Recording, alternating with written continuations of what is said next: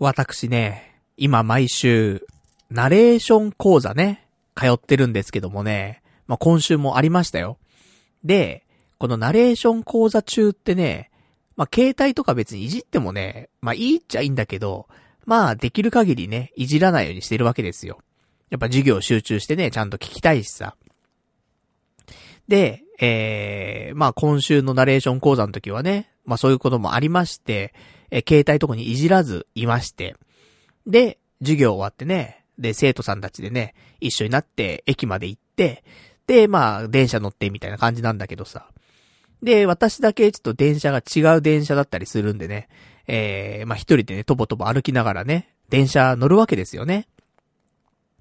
で、乗って、そこでね、携帯を開くわけですね。で、あのー、まあ、なんかメールが来てたんだよね。まあ、授業中はね、携帯触んないからメール来てるとかちょっとわかんなかったんだけど。なんか、メールがね、えー、来てたわけ。新着メールがさ。で、何のメールかなーなんて思って。で、見たらさ、あの、Google からメール来てるのよ。で、まあ、Google からっていうか直接来てるんじゃなくてね、Google のシステムっていうのかなからメールが来てて、あの、なんだろうなと思って。で、その、中身見てみるわけよ。メールの中身。そしたらさ、あの、童貞ネット、ね。私が持っている、このね、ドメインですよ。童貞ネットでドメインのね、えー、サイトがあるわけですよね。童貞ネットってサイトが。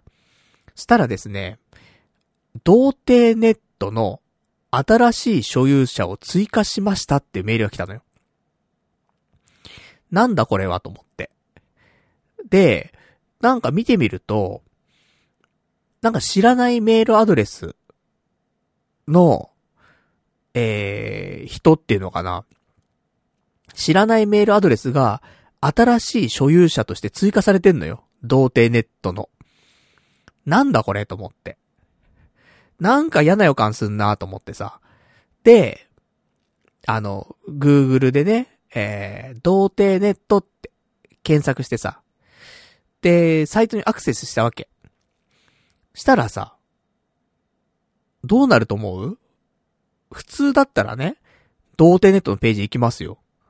いつも見たね、私が作ったスタイリッシュなね、童貞ネットのページ行くわけですよ。それがですね、えー、まあ、童貞ネットっていうね、サイトをクリックしたらですね、なんかあの、パソコンの販売サイトに飛ぶんですね。あれ？と思って。俺パソコンの販売サイト、やってないんだけどなと思って、童貞ネットでね。おやおやと。これはハッキングされてんぞと思って。明らかにハッキングだよなと思ってさ、なんかおかしいなと思ったのよ、やっぱりなんか。ね、Google からシステム的なメールでさ、童貞ネットの新しい所有者を追加しましたとか言ってさ、知らないメールアドレスが追加されててさ、で、童貞ネットをアクセスしてみたらさ、パソコン販売サイトに移動しちゃうってさ、ハッキングじゃん、ただのさ、もう完全に。こんなことあるんだと思って。ちょ、びっくりしてさ、いや、まさかね、な、そういうのあるじゃん、なんか。アカウント乗っ取られましたとかさ、いう、ね、話とか聞くじゃないたまに。ホームページ改ざんされましたとかさ。まあ、聞くは聞くけどさ、そんなまさか自分がとは思うじゃん。ねえ。あるんだ、つって。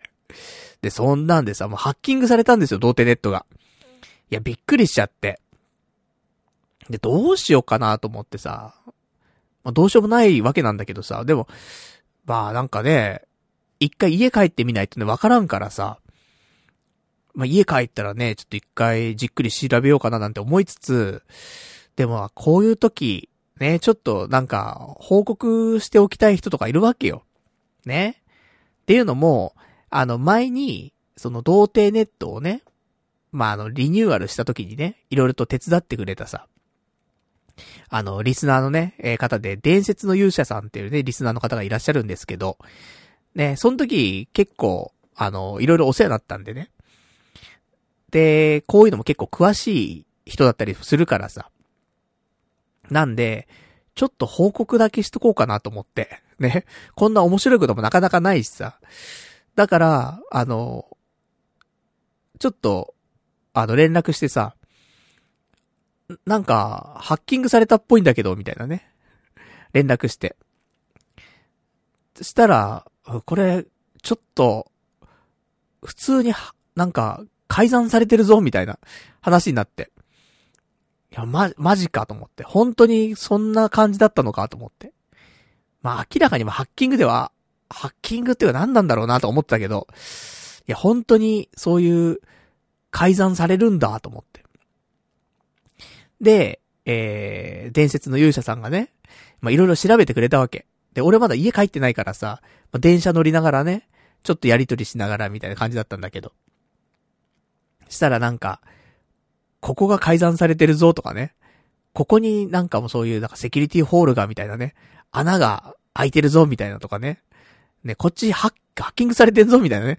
いろいろと出てきてさ、マジかと思って。なんか、もっと、まあ、お気楽と言ったらあれなんだけど、そんなに大したことないんじゃないかなって、思ってた自分がいたんだけど、ね、やっぱり、そのね、まさか自分の身にそこまで大きなことが起きるとは思わないからあれなんだけど、まあ、伝説の勇者さんが言うには、ここまで結構やられてんのって珍しいレベルっていうね。結構、ね、大きな、そういう、まあ、ハッキングではないけどもね。だよって言われて。マジかと思って。俺にそんなこと起きるんかと思って。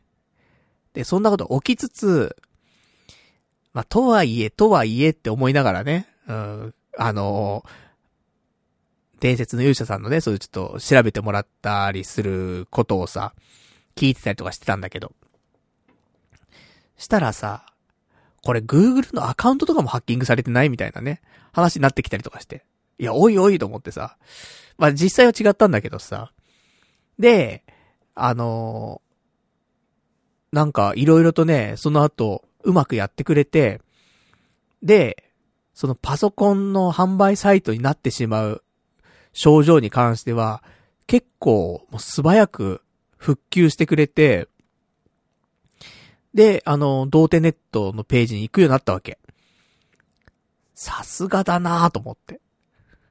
俺が家に帰る前にこんなこと解決しちゃうのかすげえなと思って。で、そんなこと思ってたら、あの、復旧して、すぐに、またサイトが改ざんされるっていうね。もうほんと、ハッカーとのバトルみたいになっててさ、こんなことあると思ってさ、ねえ、復旧するも改ざんみたいなさ。いや、やべえなと思って。そんなことあるんかと思ってさ。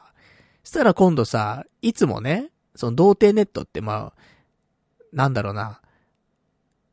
なんか日記、日記っていうかね、そう、ポッドキャストとか配信したりとかね、そういうのするときに、まあなんかログインとかしてね、やるわけよ。サイトにログインとかね、してさ、内部的な編集したりするわけなんだけど、もうそのログインページに行けなく、行けなくなっちゃったりとかね。いろいろやられちゃってるぞ、つって。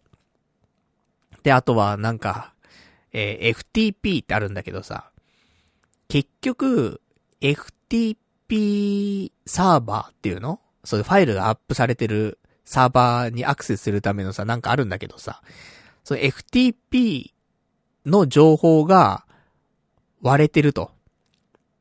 だからハッカーに、そこが、えー、バレちゃってると。だから、そこにアクセスされちゃって、なんかいろいろと改ざんされちゃってると。いうことっぽくてさ。やべえやべえ、つってね。で、まあ、なんだかんだでね、あのー、全部、ね、伝説の勇者さんがいろいろとやってくれて、で、復旧してさ、改ざんされることもなく復旧して、っていう状態になってさ。で、私はね、ちょうど家帰ってきてみたいな。すごいね。あの、ナレーション講座終わって、電車乗って、ね、家に着くまでの間に、ハッカーとの戦いに勝つっていうね。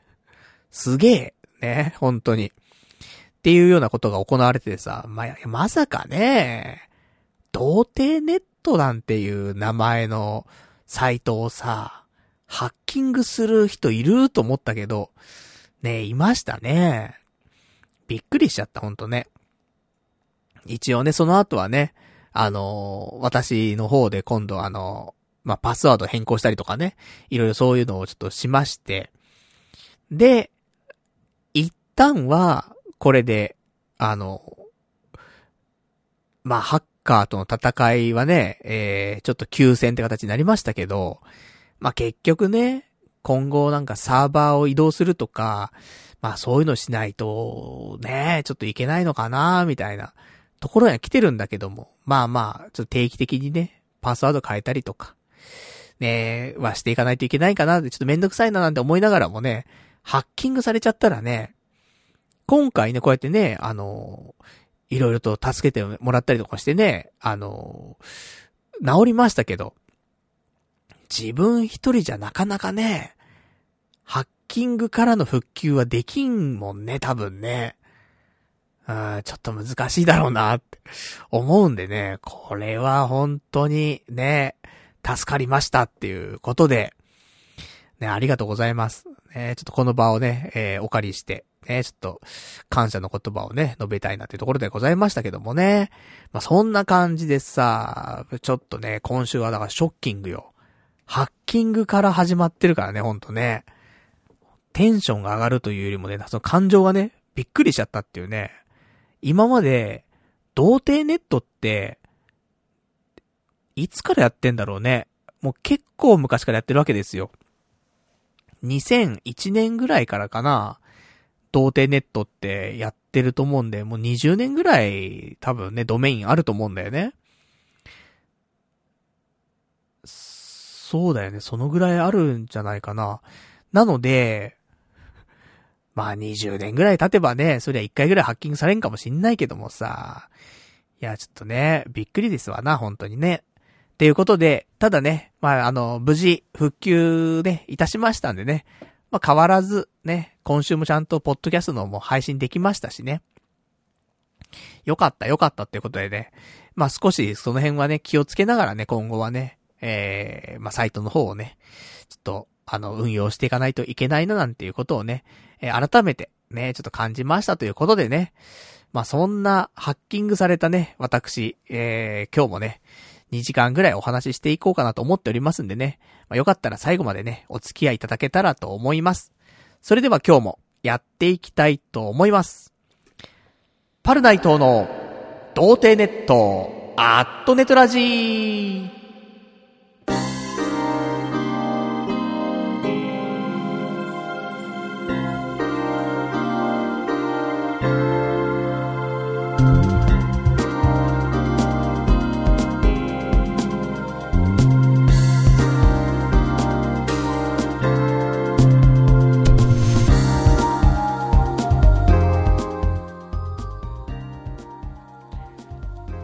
改めまして、童貞ネットアットネットラジーパーソナリティのパルナイトです。こんばんは、というわけでね、まあ、見事、ね、ハッキングされましたってことでね、まあ、私もね、昔、高校生の頃ですか、ハッカージャパンとかね、そういう雑誌を買ったりとかしてましたけどもね、ムック本っていうんですかね。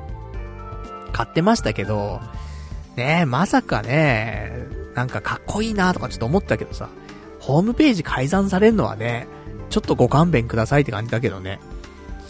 まあでもそれがさ、なんか、なんだろうね、その改ざんされたページがね、そういうなんか、詐欺とかさ、それなんていうの、なんかボタンクリックしちゃったら、なんかワンクリック詐欺みたいなのあるじゃないそういうのさ。そういうね、クレジットカード番号抜かれちゃうとかさ。そういうサイトだったらあれだったんだけど、多分ね、普通のパソコン販売サイトだったと思うんだよね。もし、あのー、見たよなんていう人いたらね、結構レアだと思うんですけど。なんかアクセスの仕方によっては、真っ白な画面になっちゃうってパターンと、あとそういうパソコンの販売サイトになるってパターンがあって、ちょっとよくわかんなかったんですけどもね。まあ、でも、ね、もう無事治ってますから。ちゃんとね、アクセスしてもらってね、今は大丈夫ですけどもね。まあそんな感じでございました。ねえ、ちょっとびっくり。まさか、自分がハッキングされるなんてってね、ところでございますけどもね。まあ、ホームページとか持ってれば、みんなあるのかね？一回ぐらいね、ハッキングされるとかね。でも、復旧のしようがないからね、素人にはね。本当にこういう、ね、やっぱ、なんか知見のある人がね、あの、存在でかいよね、ほんとね。すげえなと思ったもんね。魔法使いかと思ったもんね。そんな感じでさ、まあ今日もね、えー、そんな私が、ちょっといろいろとね、お話ありますから、えー、まあ、2時間ぐらいちょっとお話をね、いろいろとさせていただきたいなと思っております。まあそんな、ね、このラジオ、童貞ネット、アットネットラジ、この番組は、伝説の勇者さんの提供でお送りいたしますと。いうことでね、そりゃそうですよ。もう今日の提供はね、伝説の勇者さんがいなかったら成り立ってないんだから。ね。ホームページがね、もうなんか、パソコン販売サイトになっちゃってるって状態で、ラジオできるんかいって話だからさ。できるわけないんだって。ねだから直してくれたね、本当に、あの、伝説の勇者さんには、えー、感謝ということでね、今回提供、ね、させていただきました。ありがとうございます。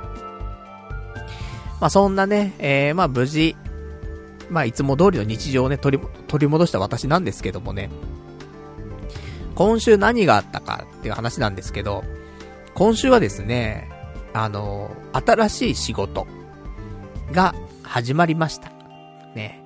一応11月いっぱいで前の仕事を、まあ辞めるというか、まあ、もう行かなくなるというね、まあことですよ、結局ね。その辞めるとかじゃないんでね、雇用されてるわけじゃないんでね、あの、普通に個人事業主として受け負ってるってだけで、で、一月単位でね、シフト出してみたいな感じのそういう仕事だったんで、なので、あのー、特に、来月から行けなくなりますみたいな。ね、来れなくなりますみたいな。のは別に、あのー、全然、普通と言ったらまたあれなんだけど、変な話ではなくて。なので、11月いっぱいで一旦ね、うん。あの、まあ、12月はちょっと、あの、行けなくなりますみたいな話をしてあるんだよね。で、えー、12月からは新しい仕事ということでね、12月2日から、新しい仕事が始まりましたと。いうことで、えー、まだ続いております。まあ、それ続くわな。ね。今、あの、研修中なんでね。研修中はまあ続くでしょって話なんだけど。で、えっ、ー、と、もう3日経ちましたね。えー、木、金、と、月と、ね、いうわけで3日間経ちまして、明日で研修終わってしまうんですけどもね。その後は、まあ、実践編になってくのかな。OJT みたいな感じになってくるんですけどもね。現場に出て、ね、ちょっとやっていくみたいな話なんですが、まあ、実際ね、えー、どんな感じなんですか？なんて話をね、今日はちょっと軽くしていこうと思うんでね。まあ、なんか、気になることとかね。まあ、仕事の話も言えること言えないことありますからね。まあ、言えることだったらお話できますから。まあ、あと他にもね、なんか最近こんなね、こと巷であるけど、パルさんどう思いますかとかね。こんな面白いのあったよなんて、そんななんか、なんでもないね。えー、普通のお便り、ね、こういうのもお待ちしてますんで。よかったらお便り送っていただけたらね、嬉しいですということで、お便り宛先なんですけども、こちらメールでお待ちしております。メールアドレス、ラジオアットマーク、童貞 .net、radio アットマーク、doutei.net、ラジオアットマーク、童貞 .net、こちらまでお待ちしております。まあ、リアルタイムであればね、えー、この放送中に読ませていただきたいと思いますし、で、リアルタイムでなかったらね、えー、次回の放送で読ませていただきたいと思いますんで、よろしくお願いいたします。ということなんですけどもね。で、えー、新しい仕事。なんですが、まあ、ねまず服装からだよね。ちょどういう服装で行っていいのかちょっとわかんなくてさ。オフィスカジュアルなのか、で、一応、あの、オフィスワークなんでね、うちね。あの、新しい仕事。ちょっと言いすぎるとね、ちょっとバレちゃうからあれなんだけど。一応オフィスワークではあります。だから、オフィスカジュアルなのか、普通にスーツなのか、それも私服なのかみたいなのあるんだけど。なんか私服でいいっぽいようなニュアンスだったんだよね。あの、採用の話とかね、面接の話とかね、いろいろ聞いたときはね。だけど一応スーツで行った方がいいよなと思って、一発目だけはね、せめて。で、スーツで行きますっていうね、ところなんだけど、久しぶりにスーツ着たらさ、パンパン。これズボン入んねえんじゃねえかと思うぐらいパンパンでさ、危ねえなと思って。ちょっと今リバウンドしてるんだよね、体重。一時ね、60キロまで落ちましたけど、体重ね。68ぐらいからね。今63から4あります、体重。ちょっとね、太いんだよね。62ぐらいまで落ちてれば、まあ、若干、腹出てるかなぐらいに収まるんだけど、この1キロ2キロはでかいんだよね、こっからが。63、4はね、結構パンパンなんだよね。ということで、まあ、パンパンの中で一応スーツを着てね、で、行こうかなってことで行きまして、で、えー、まあ、荷物としてもね、別にそんなないかな。あのー、事前に書類とか送られてきてたんで、その書類とか書いて持ってきてくださいね、ぐらいの話だったんで、あとも筆記用具とノートとみたいなね、ぐらいのもんですよ、持ってくものは。で、行きまして、で、まあまあ普通に、あのね、新しくね、初めて行く場所なので、どこだどこだなんていうのをね、あの、Google マップなんか使いながらね、ちょっと確認しまして、ここだここだっつってね。で、その、ところにね、入っていきまして。で、そしたら、あの担当の人っていうんですかね、がいらっしゃいまして、でね、あ、パルナイトさんこちらですよ、つって。で、案内されて。で、なんか、まあ、会議室みたいなところかな。で、通されてさ。で、そこでね、えー、私含め4人いましたね。今回採用された人って、新人の人が4人。私含め、えー、いまして、で、じゃあこの4人がね、採用された人なんだなっていうことでね。で、これから研修をね、やっていきましょう、みたいな話になりまして。で、ですね、あの、男が私だけでしたね。受かったのね。3人女性で、1人男の私ことでね。まあやっぱり、なんだろうな。まあ仕事的な内容はあんまり言えないですけども、まあちょっと女性が多い感じなんだね。もしかしたら。うん。そんなことはあんま考えてなかったんだけどね。あの、求人ね、応募した時はさ、ここ女性多いのかな？男性多いのかな？とかあんまり考えずに、ね、応募しましたけど、まあ、考えてみたら、若干まあ女性が多いっちゃ多い可能性の高い仕事ではあるなっていうね、ことでさ。その採用ね、採用の感じから見てもね、そうだったんですけども。で、えー、まあ、座学と。最初はね、研修がありますから。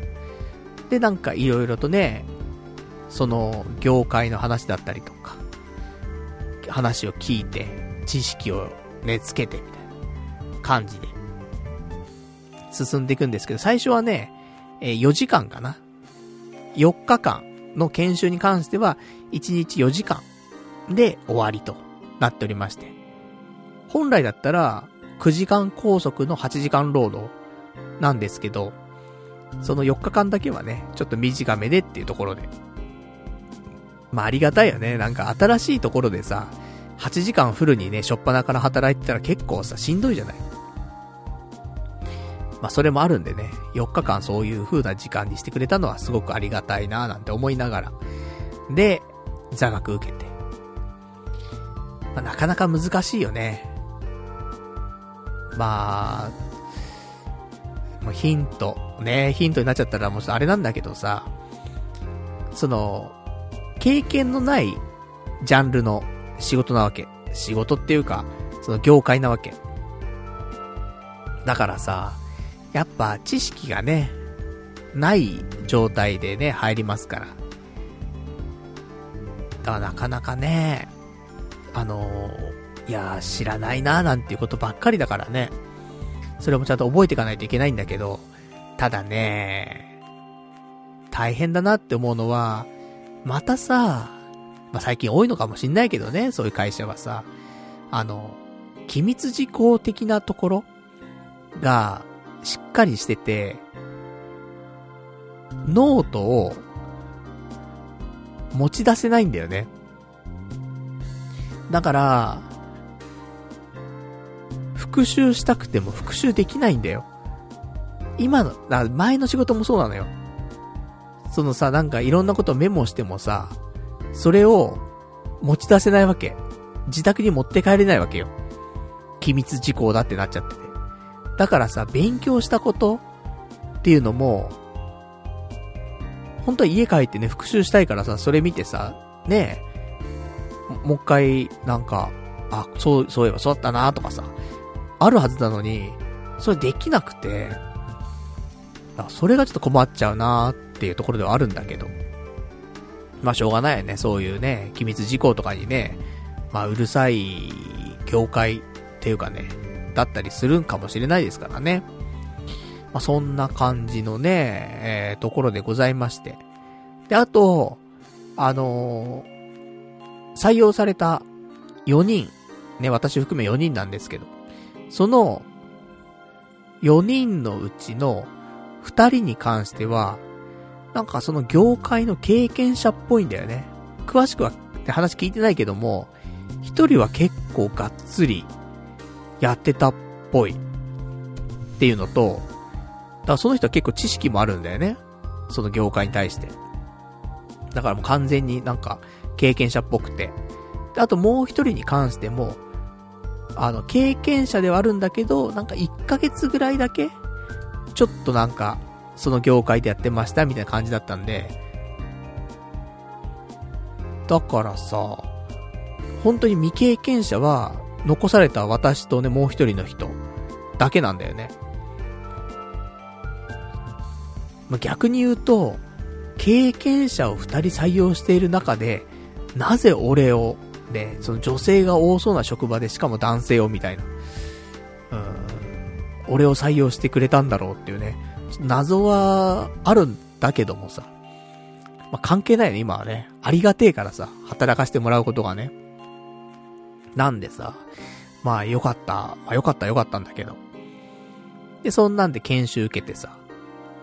まあ、1日4時間、ね。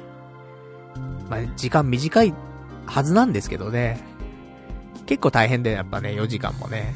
あの、やっぱり知識入れるだけの4時間だからさ。だからね、結構長いなーなんて思いながら、ね。い、いろいろと話を聞いてるんだけどもさ。いやー、大変ね、ほんとね。新しいところはね、慣れないしね。っていうところで、まあ少しずつね、人の名前とかもね、あの、ちょっとずつ覚えてったりとか、ね、仕事を教えてくれる人のね、名前とかもなかなか覚えらんないの、俺ね。人の名前と顔がさ。だからそれをね、覚えるっていうのをね、まあ今月の課題ではないですけどもね。として。あ、もう、結構覚えてきたよ。もう、何人覚えたんだろう。1、2、3。まあその同期の人はまだ覚えたでしょ？その時に。で、その、あと一番最初に案内してくれた担当の人も覚えたでしょ？で、あとは、その研修中教えてくれている4人ぐらいかな？の人がいて、それ、その人たちも覚えたでしょ？あともう2人ぐらいかな覚えたから。まあ、10人ちょっとぐらい覚えたと思います。俺としては結構上出来で、結構頑張ってね、覚えたかな。思ってますけどもね。まあ、こうやってね、やっぱり、ちょっと人の名前ね、覚えるのがね、ほんとね、苦手な人はね、こうやって無理してでも、なんか、もう覚えなきゃっていうね、仕事の内容よりも人の名前覚えなきゃっていうね、顔とね。っていうところを優先していきたいなと、思いますから。ねえ、難しいもんね、その辺ね。なかなか覚えられんからね。っていう感じでした。まあ、そんなところでさ、まあ3日間ね、今日で終わりましたけど、まあそんなになんかついていけないっていうわけでもなく、通にまあ研修だからねっていうところなんだけど。まあまあ、知識もね、まあ言われたことはある程度は理解はして、で、実践でちょっとね、やってみたりとかもするんだけど少しね。まあそれもやっても、まあまあ、習った部分に関してはできているかなっていうところで。こっからね、なんか応用編とかになってきた時に、いろいろとね、なんか頭こんがらがっちゃうところもあるかもしんないけど、あとはもう実際にやってみないとわかんないからねってところでさ。だから、まあ今のところは、まあ普通にできてるかなっていうところ。別に問題児にはなってないかなって思ってます。これからだからね、俺が問題児化するのはね、どのタイミングかっていうと、もう超忙しくなった時ね、その、職場全体が超忙しくなった時に、あの、バタバタし始めた時、その時に俺の問題児が発揮されるからね。遅えと。仕事が遅えぞ、あいつってなるから多分。そこまでは平気。だから、多分、その、研修終わった後1ヶ月ぐらいはね、OJT みたいな形でさ、現場出て、で、研修中ながら現場やってますよみたいな感じになると思うんだけど、その期間はいいんだよ。遅くても別にね、普通だからさ。でもそれが終わった後、もう普通のスピードでできなくちゃいけないよねっていうところで、普通のスピードにはならないっていうね。おっせえって。それをなんとかね、遅えってならないように、ちょっと頑張れ、頑張んなくちゃねって思ってますけどね。課題分かってるわけだからね、言ってもね。だからそこをね、なんとかしたいなーって、ね、思ってますけどね。そういう未来しかちょっと見えないななんていうのもね、正直ありますからね。努力うんぬんじゃないんですこね。処理能力が、遅いんだよね、ほんとね。何が悪いんだろうね。結構確認しちゃうのがね、良くないんだよね。確認しがち。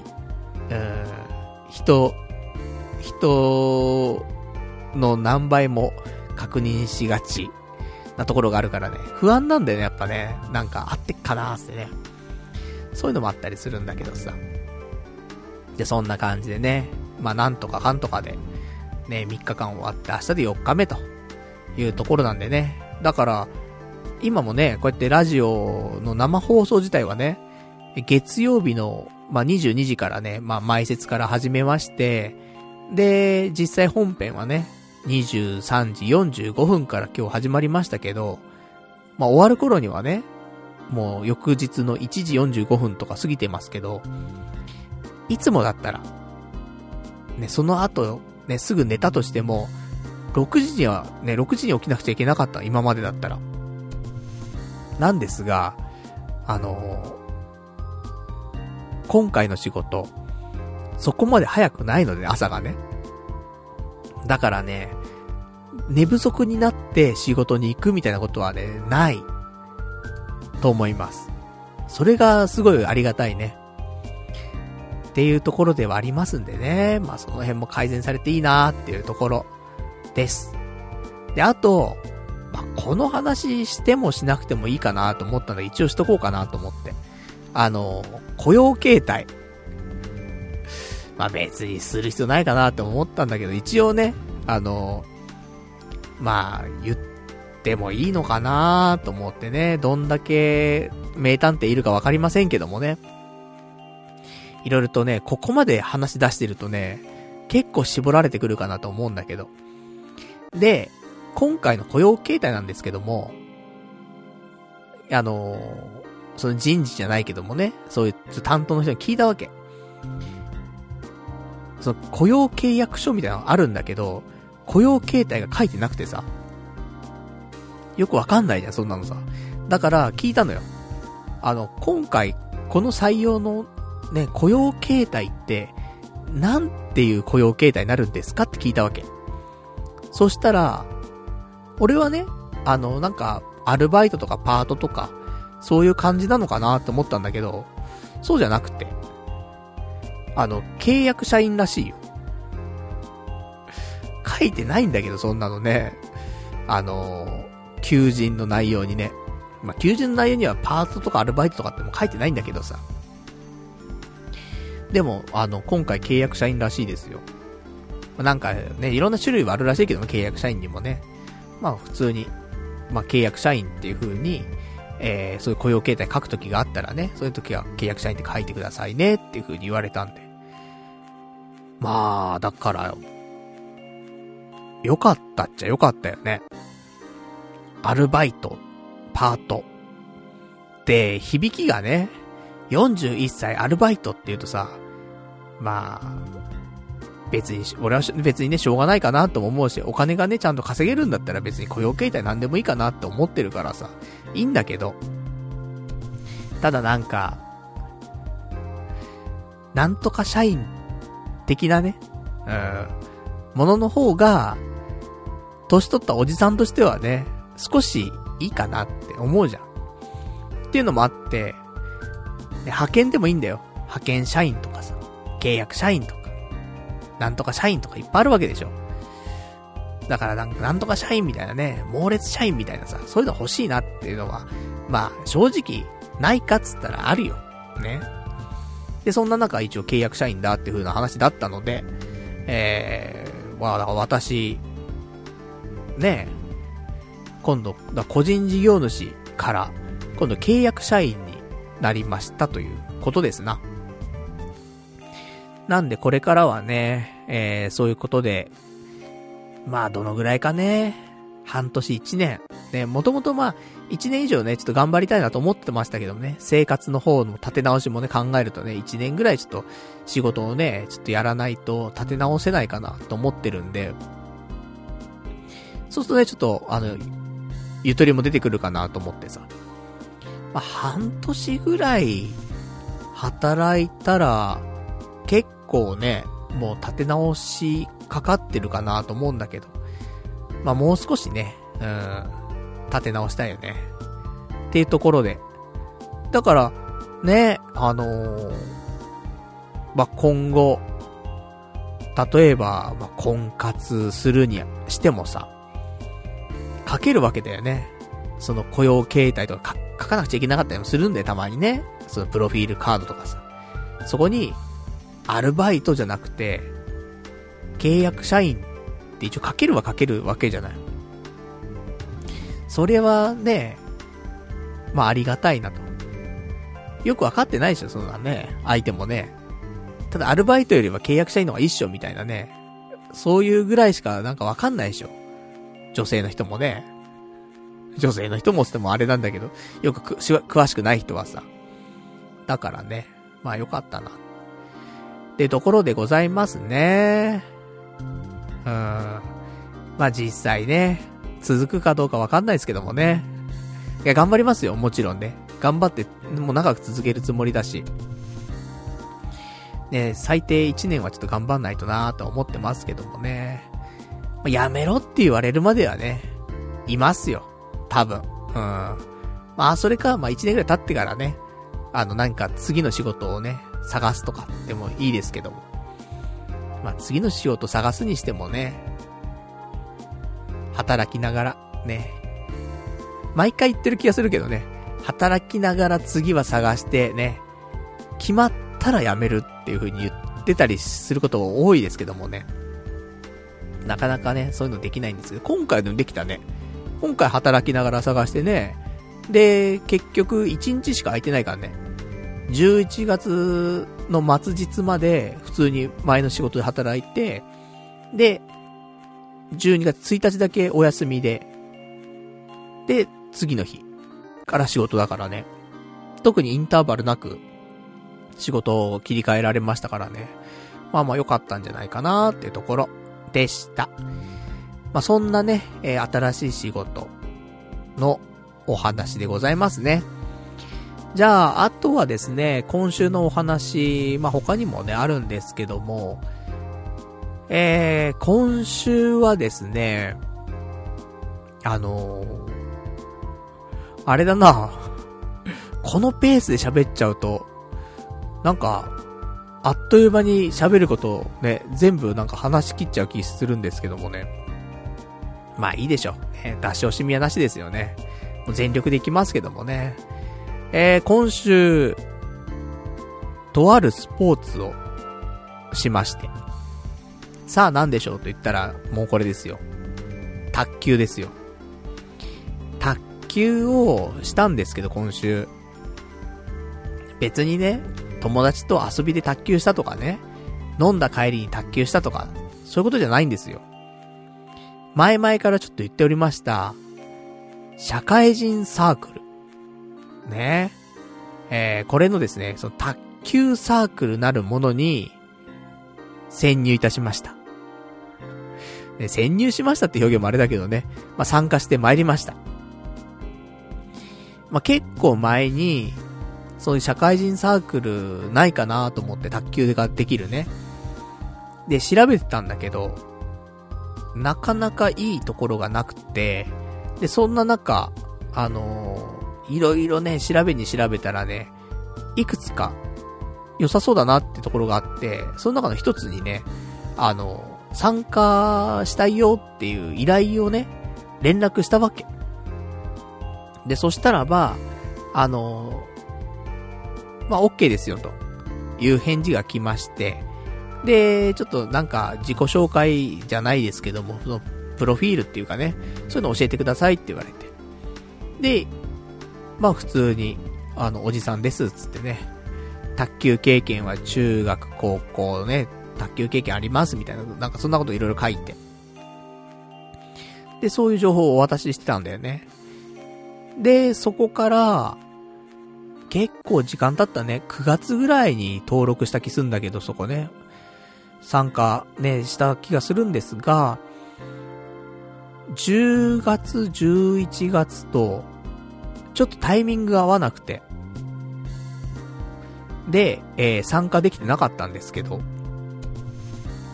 11月の、いつぐらいだろうね、中旬ぐらいかな、あの連絡があってさ。で、12月のスケジュールがね、来たわけ。12月、えー、この人、この人、この人、この日が、えー、練習がありますよ来たの、で、たまたま今回、タイミングあったのよ。で、今さ、仕事がね、あの新しい仕事の休日っていうのが、水曜日と土曜日をちょっと休みにしてもらってるわけ。なんだけど、この研修中だけは日曜日も休みなのよ。ということで、あの、卓球の、その、三練習日も、まあ、全部なんか日曜日だったのね。毎週日曜日が4回ぐらい設定されてて、で、どうですかって来たの。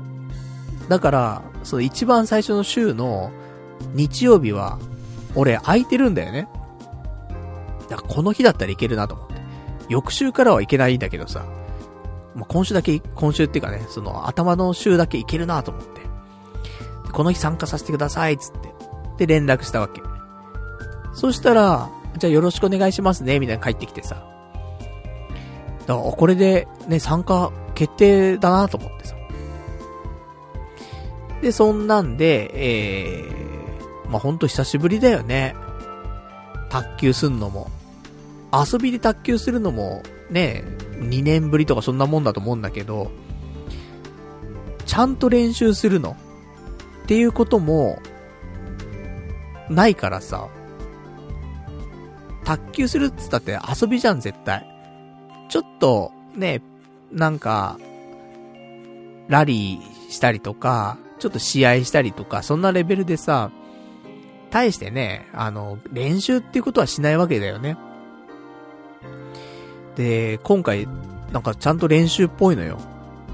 なんか、二日前ぐらいに、連絡が来てね、そういう、実際にやる日のね、二日前ぐらい連絡来て、えー、今回、初心者会ですと。で、まずなんか、30人ぐらい、今回は参加者がいますみたい。さ、30人もいんのと思ってさ。いや、もっと、こじんまりとしたもんだと思ったね、俺もね。そのなんか、6人ぐらい、まあ、6人だ、8人だとか、そういうレベルだと思ったわけ。それだってね、だって、1台につき2人しか、ね、卓球できないわけだからさ、4台使うわけじゃん、卓球台。そこそこだよ、それってね、規模的には。って思うんだけど、今回は30人ぐらいいますと。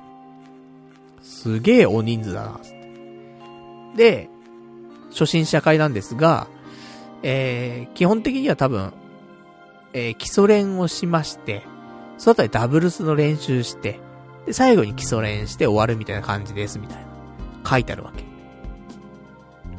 結構ちゃんとしてんだなと思って。まさかダブルスの練習までするとは思わないからさ。まあ、俺もね、ちょっとダブルスは組んでたりもしたからね。学生時代は。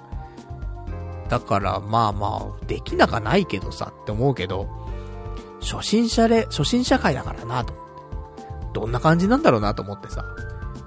で、ね、俺もその練習とか考えると、高校生ぶりなわけなんだよね。ちゃんとした練習って。だからもう24年ぶりぐらいなわけよ。そう考えるとさ、いや、ちょっと体動くかなーなんてね、不安を感じつつ、で、最近全く運動してないからさ、外とか走ってもないしさ、で、しかもちょっとね、また太ってきちゃってるしさ、っていうところでさ、運動してないもんなーと思って、筋トレもしてないしな、最近なーと思って。まあ、唯一やってるのは最近、ウーバーとか、ウーバーイーツとかのね、配達とかで、自転車乗ってるぐらい。なんだけどね。それぐらいしか、それもだって電動自転車だからさ、別にそんなね、疲れるかって言ったらケツが痛いだけでさ、なんかどこも鍛えられるわけでもないしね。っていう感じなのでね、ちょっとドキドキしながらね、うん、当日迎えるわけなんですけど、いや、なんか、なんだろうね。ちょっと、ドキドキするね、やっぱりね。うん、新しい環境というかさ、今週ね、そうやって新しい仕事したりとか、これ新しい卓球サークルに参加したりとかね、なんか新しいことずくめだなと思って。ね、ハッキングもされるし、ね、初めてのことばっかりと思って。で、そんなんでさ、で、一応ね、あの、荷物とかもね、用意してさ、そのトレーニングシューズっていうのが、まあ、卓球用のシューズがあれば一番いいんだけどさ、それなかったんで、あの、普通のトレーニングシューズ、そういうなんか、ジムとか行ったりするときにね、履けるシューズとか、あと、卓球のラケットだよね。で、これのラケットもですね、何年前だろうね。10年ぐらい前に買ったやつなのかな。もうあんま記憶ないけどね、もっと前かもしれないな。いつだろう？っていうレベル。うん。10年以上前な気がするわ、もしかしたら。なんか川口とかで買った気するから、俺が西川口に住んでる頃だったかもしれない。その可能性高いな。西川口に住んでた頃って、俺25歳とかそんなもんだと思うので、15年前ではなかったのな。もう相当前なんだけどさ。で、その時に、えー、ペン。ね、シェイクとペンってあると思うんだけどさ、その両面のラケットと片面のラケットがあるんだけど、俺片面のラケットでね、あのー、やるプレイスタイルなので、で、ペンっていうね、ペン型のラケットと、あと、ラバーっていう、まあ、でも最近あれだもんね、卓球、意外とみんな、詳しいんじゃない？昔はさ、本当にあの、愛ちゃんしかいなかったけど、今はね、あの、いろんな卓球選手がね、注目されたりとかしてるからね、石川かすみちゃんとかね、俺好きよ。石川かすみちゃんね。すごく、私、ね、いいなって思ってますけど、ね、何の話だってね。話なんだが、えー、なのでね、そうだ、卓球の、なんか、ラバーとかってのも、もうわかるよね、みんな意外とね。そういう卓球がメジャーになってきたからさ。で、私、ラバーっていうその、まあ、そのラケットのね、うん、あとゴムっぽいやつね、あそこのね。球打つところね。あれラバ、ラバーって言うんですけど、そのラバーはですね、えー、現役時代はですね、あの、タキネスドライブっていうのをね、使ってたんだけど。でもなんかまた新しいラバーがね、あの、発売されたっていうことを小耳に挟みまして。で、えー、私15年前につけたラバーがですね、えー、タキファイヤードライブっていうね、ちょっとタキネスドライブがちょっとパワーアップしたみたいな、そんなラバーが出たらしいんでね、それにちょっと、ちょっとやってみ、使ってみたいなと思って。で、15年ぐらい前にそれを使ったんだよね。つけてさ。まあ、高校から考えたらね、15年前つったってさ、ね、高校の卓球やるのやめてから9年ぐらい経ってるわけだからね。9年 ?8 年9年経ってるわけだからね。そりゃ新しいラバーも発売するわって話なんだけど。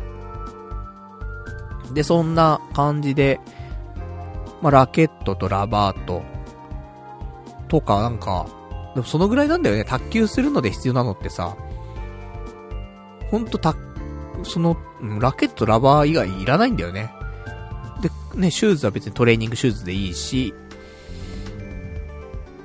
あとないもんな。まあまあ、ちょっとそのラバーを掃除するためのね、泡だったりとか、スポンジだったりとかあるけどさ、そんなぐらいでさ、あといらないからさ、ね、大丈夫かなと。不安だよね、意外と。他なんか持ち物なかったかな？なんて思いながらさ。まあ、タオルと、なんか汗拭きシートとみたいなね、そのぐらいは持ってきましたけど。で、実際に当日、ね、行きましょう、つって。で、朝9時集合ということでね、えー、中央区スポーツセンターっていうところの地下に卓球場があるんだけど、この卓球場貸し切りね。30人もいるからね、卓球場貸し切りにしないと入んないからね。っていうことらしいので、つってね。で、朝8時45分ぐらいかな。えー、中央区スポーツセンター着きまして。で、えー、まあ、人が結構集まってんだよね。30人だからね。結構来てんなと。で、まあ、時間が来てさ。で、主催の人がいたりとかして、ちょっと挨拶してさ。で、まあ始めるんですけど、まあちょっと着替えたり、更衣室で着替えたりとかしてね。で、卓球場で、で、始めるんですが、なんかね、もう続々と人がね、あの、台について、で、なんか知らない人たちとね、打ってるわけ。まあラリーしてるわけだよね。最初練習じゃないけどさ。で、してるからさ。あ、これはどんどんどんどん、あの、セットになって打ってくのかなっていう感じを見て取れた、取れたんだけど、私なかなかね、あの、話しかけられないタイプだからさ、初対面の人にさ。で、それも、そんな感じでやってんのかなーっていう感じだからさ、確証もないしさ、よくわかんないなと思って。で、ちょっと傍観者決め込んでたわけ。そしたらさ、どんどんどんどんみんなさ、打ち始めてってさ、もう逆に台が開かなくなってきたわけよ。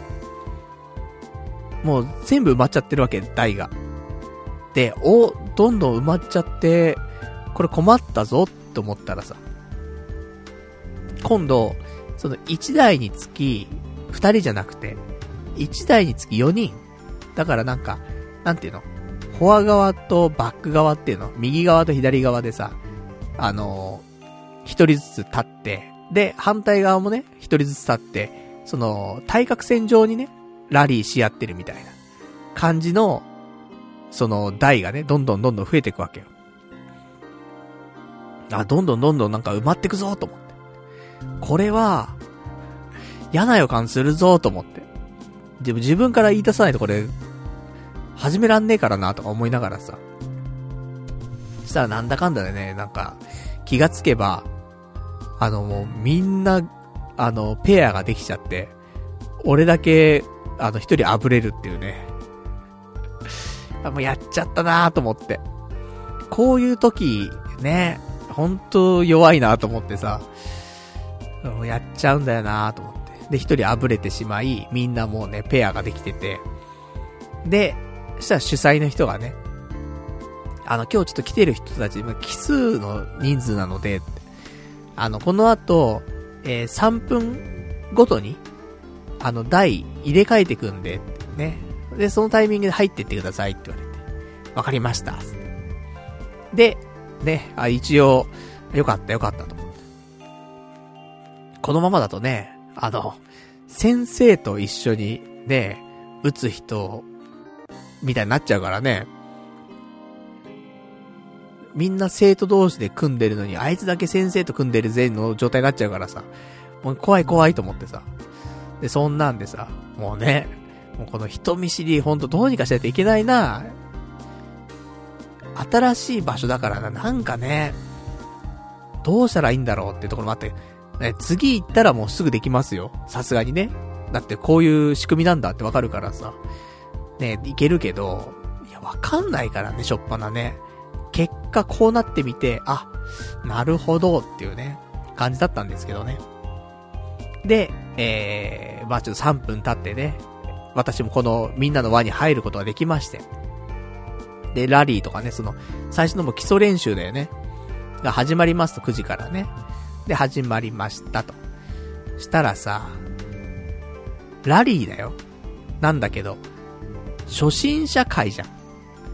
だからさ、なんか、で、それ言ったらピンポンっていうさ、ピンポンピンポンつってさ、そんな感じのね、ラリーかなと思ったらさ、違うんだよね。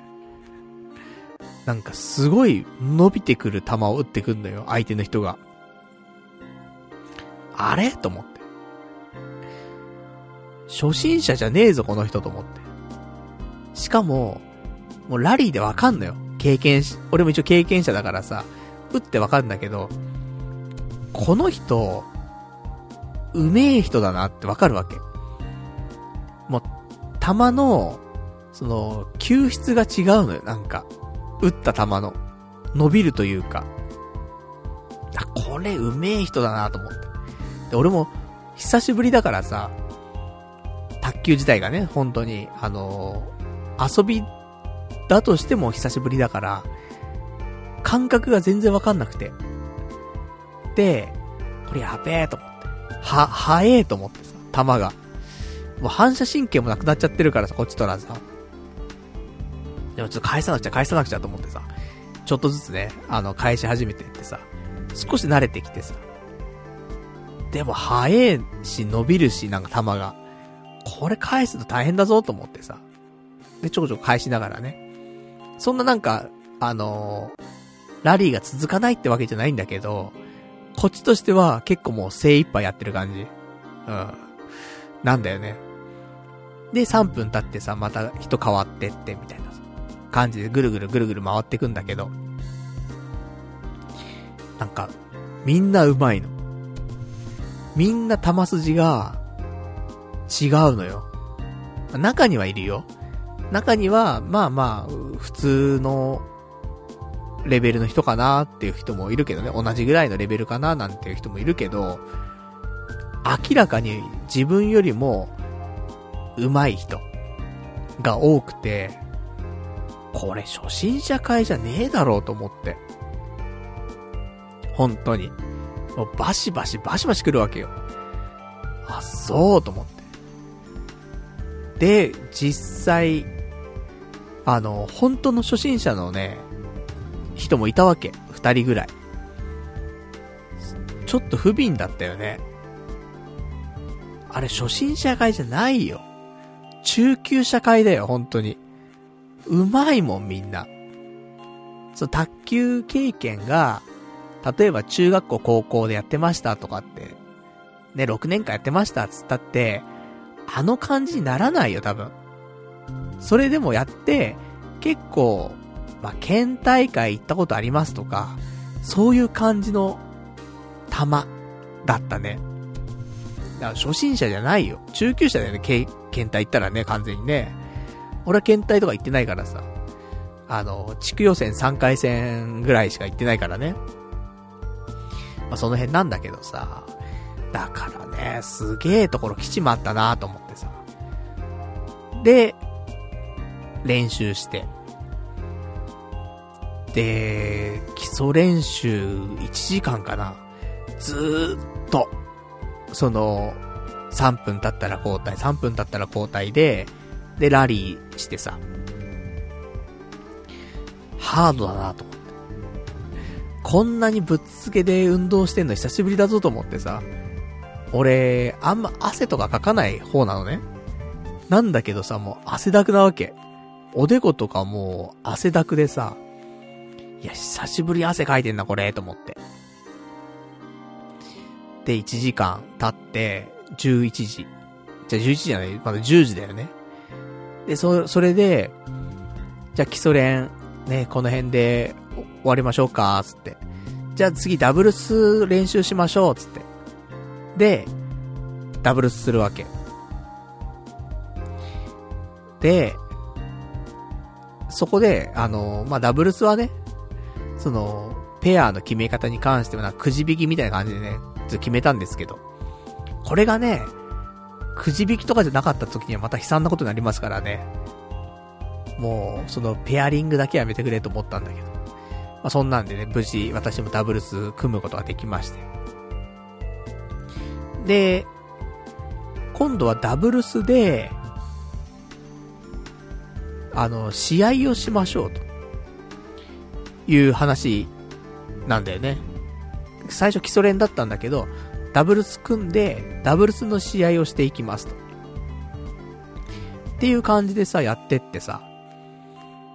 で、初めてね、ちょっと組んだ人とね、まあ、特になんか作戦会議とかもなく、そもそも、ダブルスって、どんなルールだっけみたいな感じだったんだけど、その結局ね、サーブがどっち側からどっち側に打つとかさ、ね、フォア側からフォア側に打つとかね、まあそういう決まりがあったりするんだけど、それで合ってますよね、とかね、確認したりとか、あとは、あの、今ってた、今の卓球って、何点マッチでしたっけとかね、サーブって何本交代でしたっけみたいな、そんな話になってさ、意外とみんな、ね、あの、練習とかはしてるんかもしんないけど、その辺がね、ちょっと、あの、あんまり知らない人もいたりとかしてさ。そりゃそうなんだよね。昔はさ、21点マッチだったのよ。卓球って。で、サーブ、サーブって日本語体だっけ昔から。ちょっともう覚えてないんだけどね。今は、11点マッチなんだよね。11点マッチ5セットで、で、サーブは日本合体。なんだよね。とかさ、そういうのもさ、ね、今回分かったりとかしてさ、ちゃんとさ。で、ダブルスは、あの、順番で交代すんだよね。そのコンビ組んでる人、ペアの人と、あの、ところどころ変わったりするんだけど、まあもちろんね、打つ順番とかはね、あの、普通に順番に打っていかないといけないわけよ。同じ人が、一回ね、その、A 君、B 君がいたとして、A 君が打った後にもう一回 A 君打ったらもうそれもダメなのよ。A 君が打った後は B 君が打たないといけないのね。その後また A 君が来て B 君が来てっていう感じで打たないといけないんだけど、とかそういうルールもあったりとかするからさ。なんかそんなにあの、なーなーじゃないね。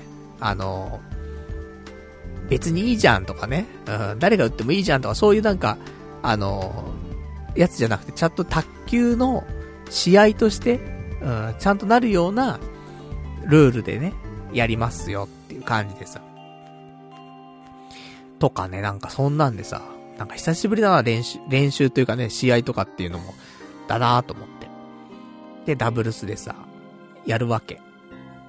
みんなやっぱし上手いんだよね。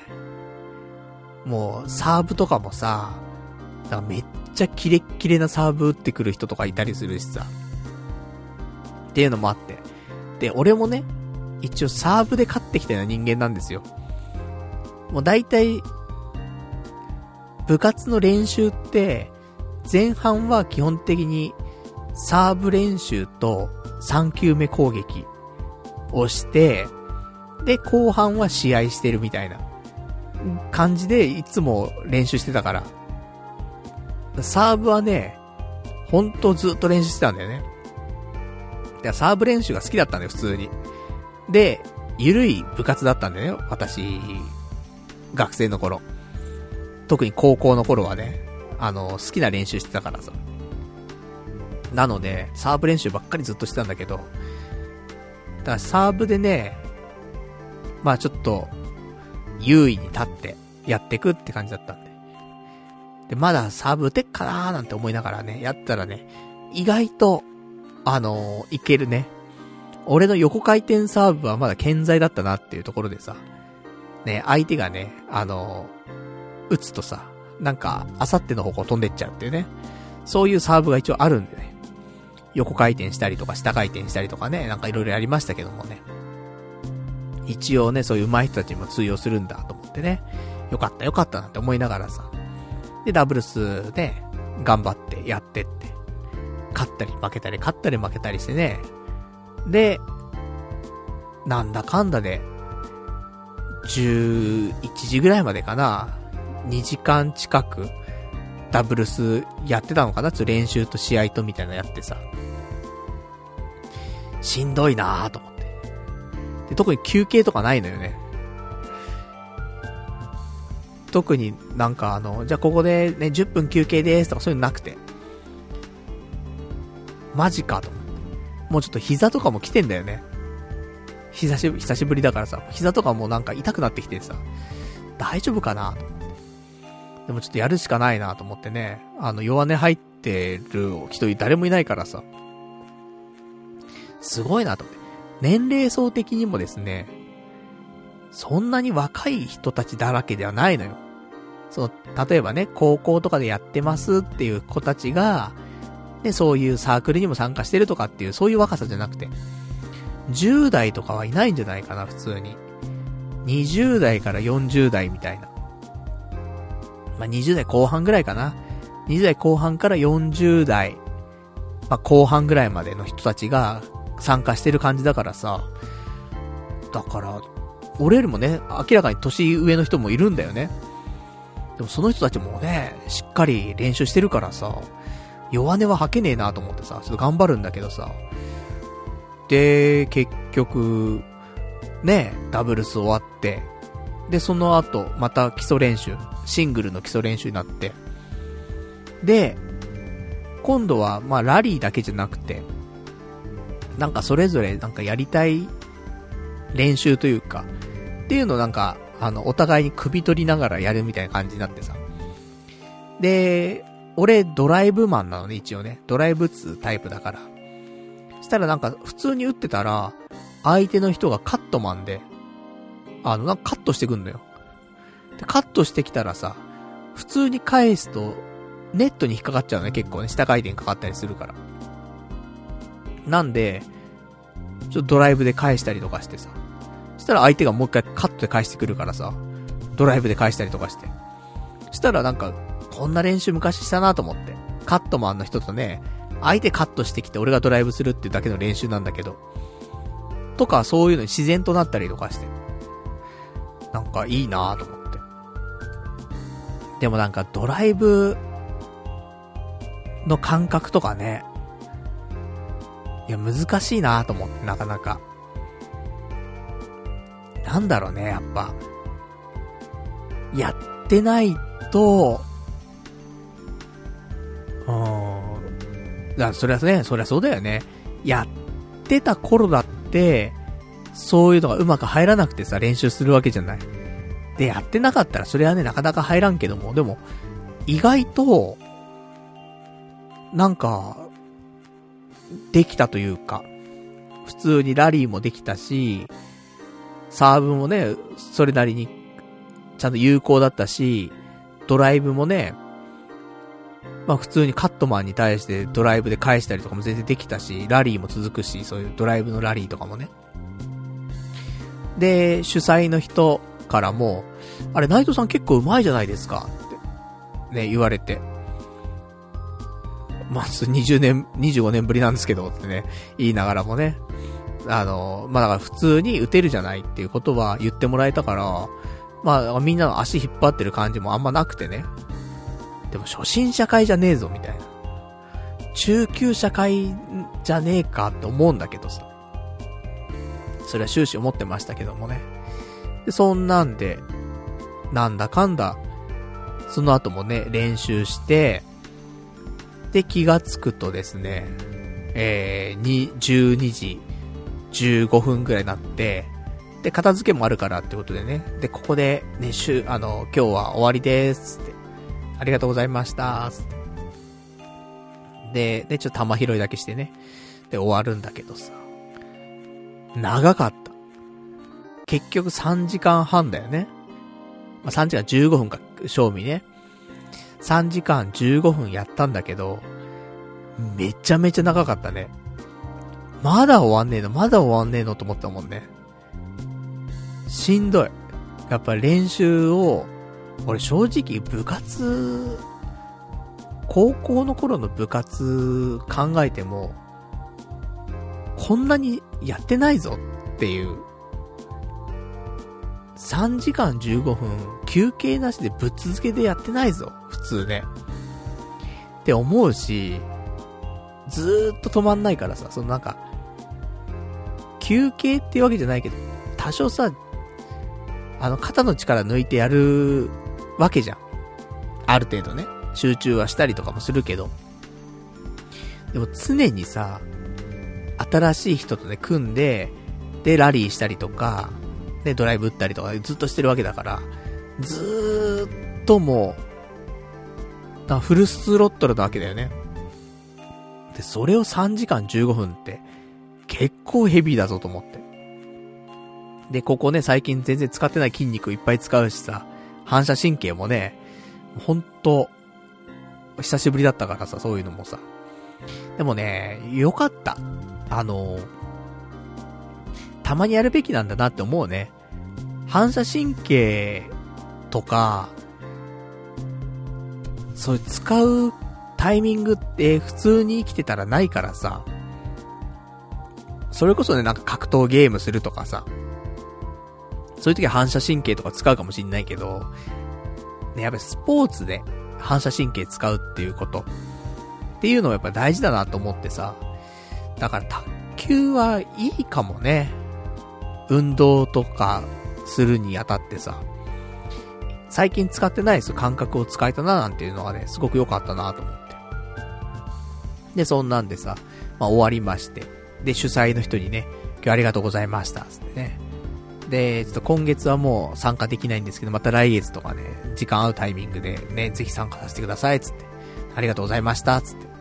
で、帰ってきて。っていうところでね、で、まあ、着替えて。でもなんかもう、俺正直汗かかないつもりだったからそんなにね。着替えとかも持ってかなかったんだけど、もう結構 T シャツとかもね、あの、もう湿ってるわけ。風邪ひいちゃうななんて思いながらもさ。それでさ、家帰るんだけどさ。もう膝もちょっと痛いんだよね。これ明日やべえぞとか思いながら。で、翌日だよね。あの起きたらさ、もう全身筋肉痛よ。これ動けねえぞと思って。でも、日曜日だからさ、その、卓球ね、練習があったのが。翌日って月曜日で今日なんだよね。で、普通に仕事ある日なのよ。だから行かなきゃいかんけど、これベッドから立ち上がれねえぞと思って、本当に痛くて体が。で、特に、背中かな？背中の筋肉痛がやばくて、やっぱドライブ打つのとかって結構背中で打つんだよね。何かと。あとバランス取ったりとか、な何かと姿勢もね、なんか少し良くしないといけなかったりとか。で、なんかちょっとその動き方も、ちょっとすり足気味じゃないけどさ、結構その、体勢を結構維持しながら平行移動するとかもそうあったりするからさ。だからもうそういうキープする体をね、そういうのもあるから。なんかそういうので背中の背筋使ったりとかね、いろいろするんだなと思ってさ。あと、もう足も痛いし、ケツも痛いし、これやべえやべえと思ってさ。で、今も正直、痛いもんね。かなり。今日一日ちょっとね、危ない、おじいちゃんみたいな歩き方してましたけどもね。まあでもそのぐらい、ね、ハードな感じでね、練習できたのは良かったなと思って。それについていけたのも良かったよね、やっぱね。だから次回までにはね、もう少しちょっと、あのー、肉体的にね、動きやすい体をちょっと作って、で臨みたいなと思うけど、そもそもで卓球のね、その技術的なところがね、みんな上手かったからね、それが大変、ね、ちょっと、今後、うん、参加してついていけんのかなってあるけど、まあ、ね、ギリギリついてはいけたからね。まあ、こっからちょっと上達するかどうかわかんないけどもね、なんとかやっていけるんだったらね、またちょっと、ね、体動かすにはすごくいいからね、ちょっと参加してみたいなーなんてことはね、思いましたっていうね、そんな感じでした。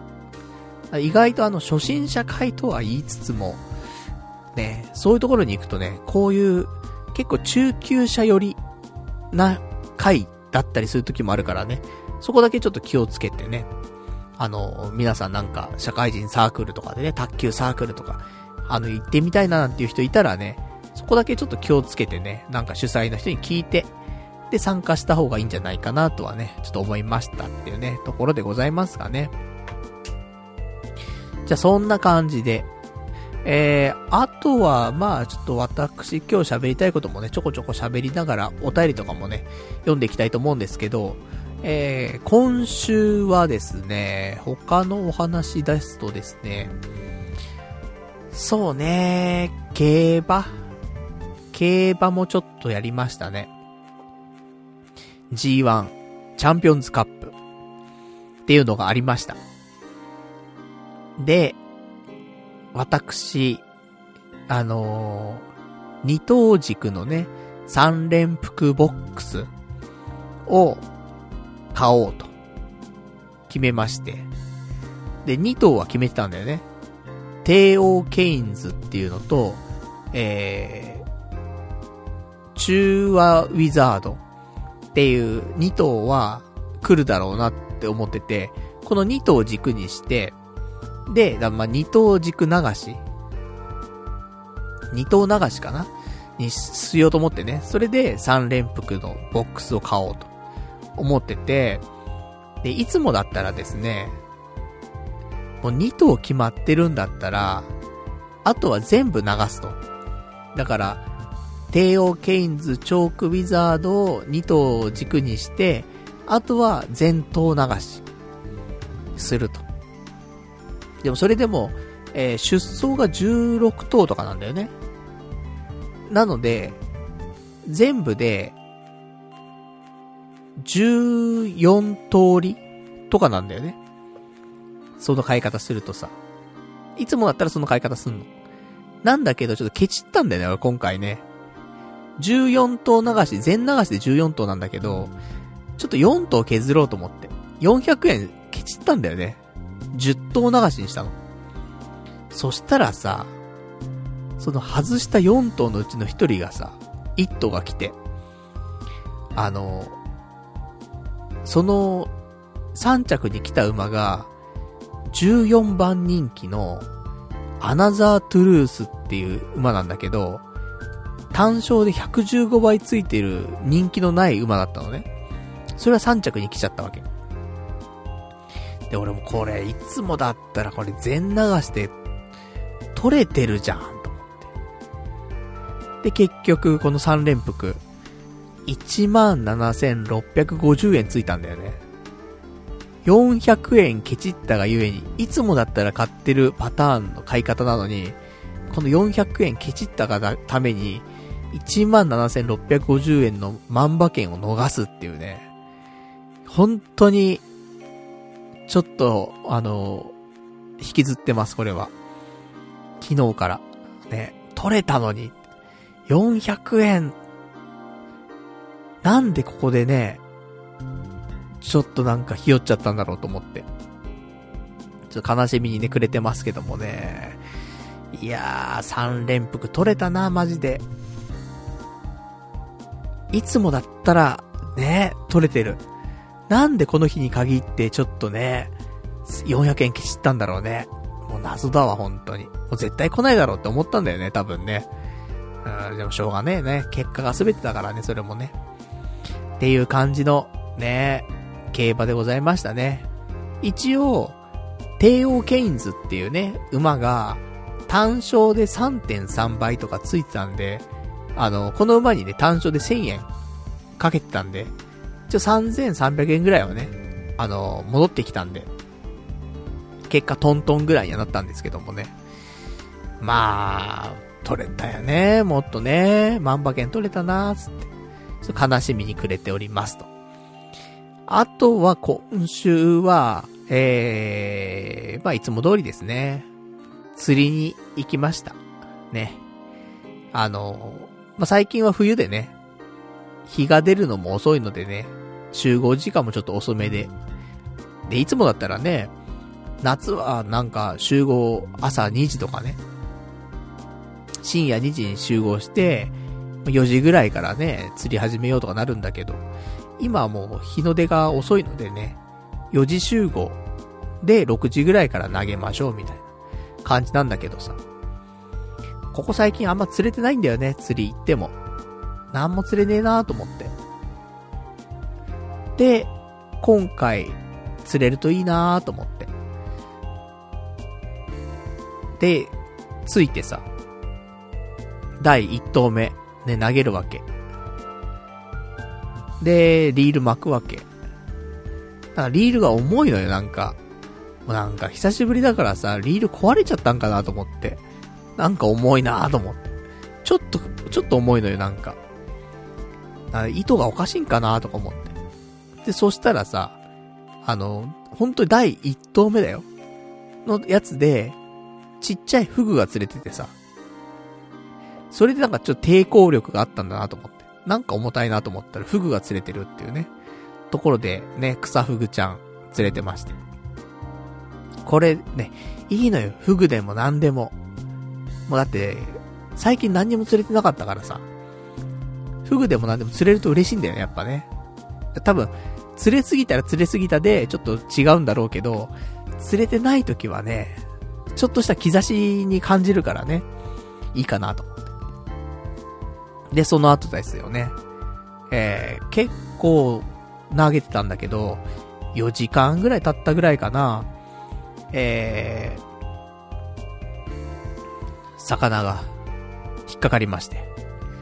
お、なんか、釣れてるっぽいぞって思って。で、巻いてたら、お、これ完全に釣れてんなと思って。でもあんまそんなに抵抗ないのよ、言っても。だから、なんか青物とかそういうんじゃないんだろうなと思って。で、近くまでね、巻いてくると少しずつ抵抗がね、強くなってったけど、で、そしたらね、そんな大きいわけじゃないんだけど、まあ、それ、それなりのね、大きさの、タチウオっぽい魚が釣れてさ。だからなんか、サンマよりで、でかいぐらいの感じの、まあ、結構デカめのサンマ？いや、それよりもでかいもんな。ちょっと長さは長いもんな。タチウオっぽかったんだよね。小さめのタチウオぐらいの感じ。気持ちね。が釣れてさ、釣れた釣れたつって。久しぶりだなと思ってさ。で、ね、あの最近ね、釣れたのね、なんだかんだでなんか、ヒラメとかさ、そういうなんか、魚っぽくないタイプの魚だったからさ。今回ね、そういうタチウオもちょっとあれだけど、まあ、魚は魚だからなと思ってよかったと思って。結構、銀色にね、ギラギラ光ってるわけ。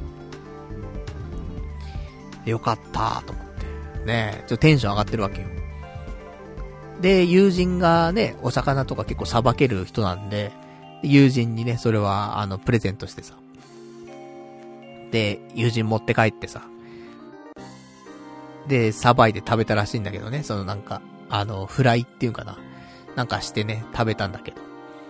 そしたらなんか、友人が言うには、あれ、タチウオじゃなかったっていう話でさ、タチウオじゃなくて、サヨリだと思うよっていう話が来てさ。そう、タチウオじゃなかったんだ、あれと思って。サヨリなんだと。で、そんなんでさ、でもまあまあ、なんでもね、連れてよかったなと思って。そしたら、さっきラジオ始まる前に、一応サヨリかなっていう話だったから、サヨリの画像をね、もう一回見たわけ。そしたらね、なんかサヨリ、サヨリって、なんかちょっと違うんだよね、見てて。あれ？俺が釣ったのと若干違うなと思って。で、もう、なんか他に、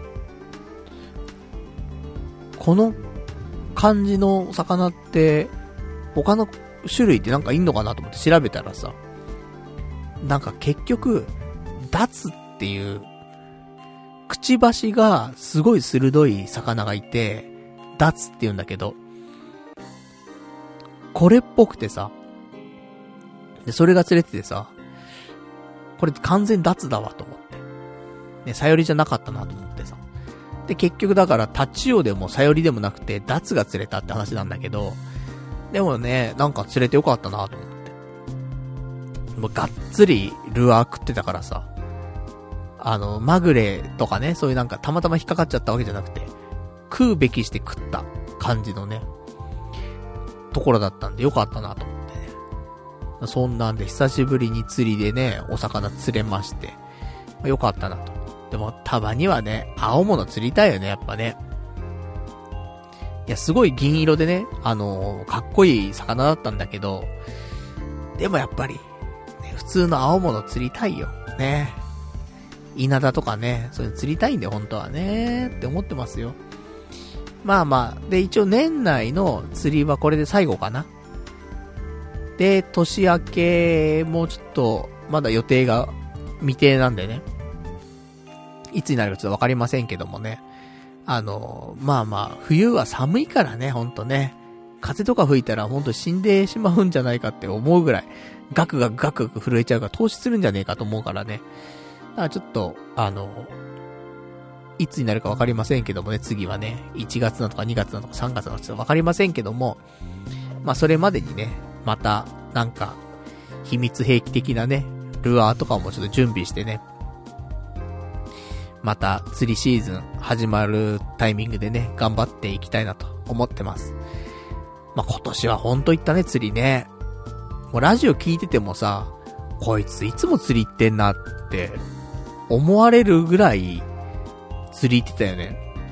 2週に1回ぐらい行ってたもんね、各週でね。いや、よく行ったわ、今年本当に釣りに。いや、すごいよ。なかなかいないよ。こんなに釣り行ってるやつ。あのー、まあ、海沿いに住んでたら別だよ。そうじゃなくてさ、東京から釣りに行くっていう人でさ、こんなに各週も行けないっしょ、普通ね。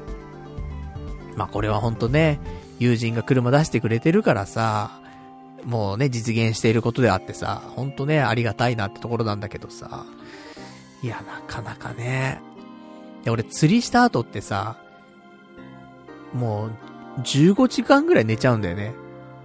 今回もさ、釣り終わって、家帰ってきて、で、15時ぐらいには帰ってきてんだけど、そっから、やっぱ力尽きて寝ちゃうんだよね。で、起きると翌日の、もう朝方になってたりとかするんだよね。3時とかさ、5時とかさ、そんぐらいになってたりすんのよ。だからね、ほんと12時間だ、15時間だね、寝ちゃうんだけどさ。動けなくなっちゃうね。ずーっとルアー投げてっからさ、ねえ、だって、今回だと5時間ぐらいやってたのかな ?5 時間ぐらいずっと投げ続けてさ、やっぱ体力がね、日差しと、風と、で、ルアー投げてるっていうんで、体力ガンガンね、削られるんだよね。釣りって。帰ってきたらもうちょっと倒れちゃうみたいな。ぐらいやってるからさ。まあそういう意味ではスポーツっちゃスポーツかもしんない、ほんとね。結構体力は削ってやってますからね。まあそんな感じでね、一応釣り、まあ釣り納めということでね。まあそれで、まあ、脱というね、魚が釣れてよかったな、いうところでございましたね。じゃあ、ちょっとお便りとかもいただいてるから、お便り読んでいきましょうかね。お便りが、えー、ラジオネーム、えー、どうも僕ですさん。えー、こんばんはパルさん。えー、パルさん憧れのガッキーが人妻となり、パルさんの口から好きな芸能人の話が出なくなりました。ここで改めて、好きな芸能人とその理由を教えてくださいというね、お便りいただきました。ありがとうございます。最近の好きな芸能人ね、誰だろうね。い、いないよ。いないよね。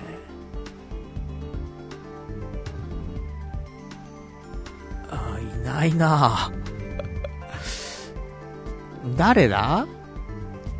だパッと思い浮かぶのは、誰も浮かばないけども、まあ、松下奈緒さんとか好きだよ。昔から。あの、草薙くんのドラマとかあったじゃん、昔。えー、なんだっけ、あの、ネジ工場のやつね。ネジ工場の経営してる人から、どんどんどんどん出世してって、みたいなさ。あったじゃん。堤真一とやってるやつ。20、それこそ25年ぐらい前のドラマなんだけど。元々の題名がヒルズに恋してっていう題名だったんだけど、それ、ちょっといろいろ問題があって、で、違う名前になったっていう、そんなドラマがあったと思うんだけど、その時に、松下奈緒さん、ヒロインで出てて、その時、よかったよね。そう考えたら、あの時、10代とかなのかな、松下奈緒さんね。20年ぐらい前のドラマだもんね、あれね。とか。そ、そのぐらい、なんかだからちょっとね、あの、キリッとした感じのね、人が好きなんだよね、私。もちろんガッキーのが好きなんだけど、なんか、そういうちょっとキリッとした男顔って言われがちな女性が結構好きなので、とかかなあと誰だろうね。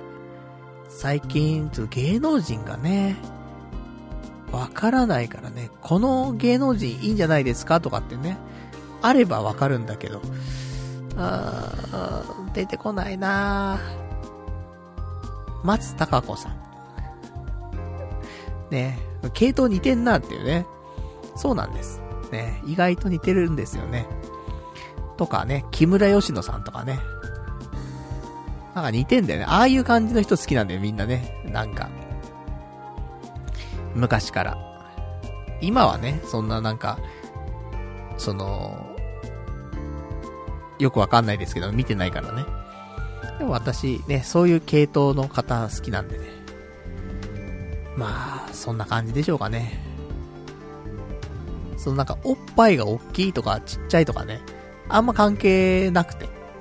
いや、もちろん大きいに越したことはないんだけど、でも、やっぱなんか、そういう雰囲気だったりとか、顔立ちだったりとか、そっちの方が重要視をしていて。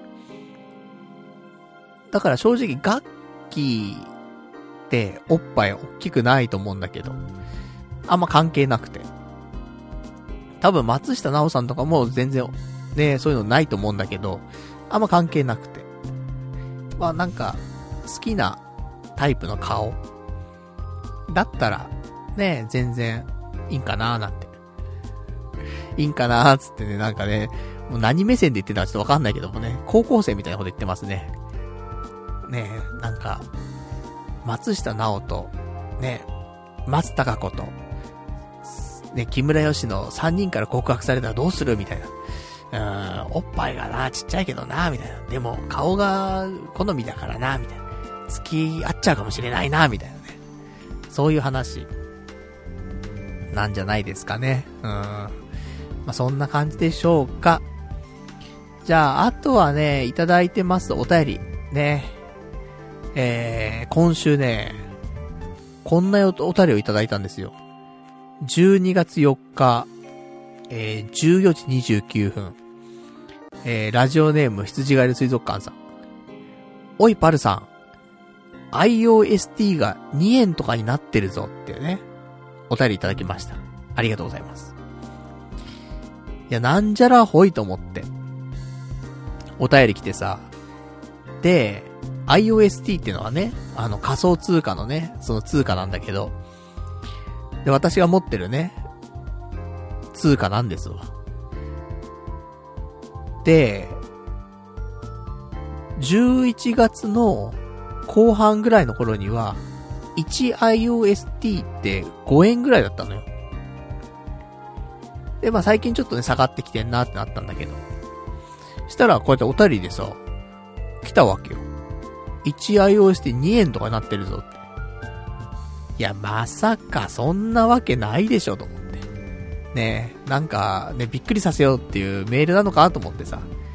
で、仮想通貨チェックしたらさ、あの、1iOST、ね、11月後半は5円とかだったところが、あの、1iOST が2.7971円という。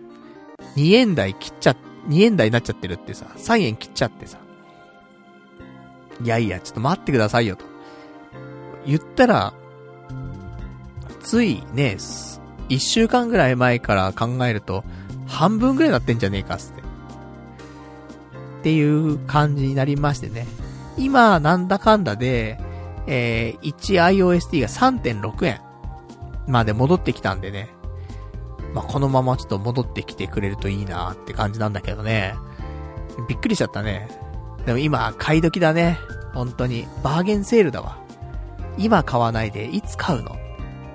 ちょっと思っちゃうぐらいのね、金額になってますから。ね、お金があったら追加したいね。まあ、ないから追加できないんですけどもね。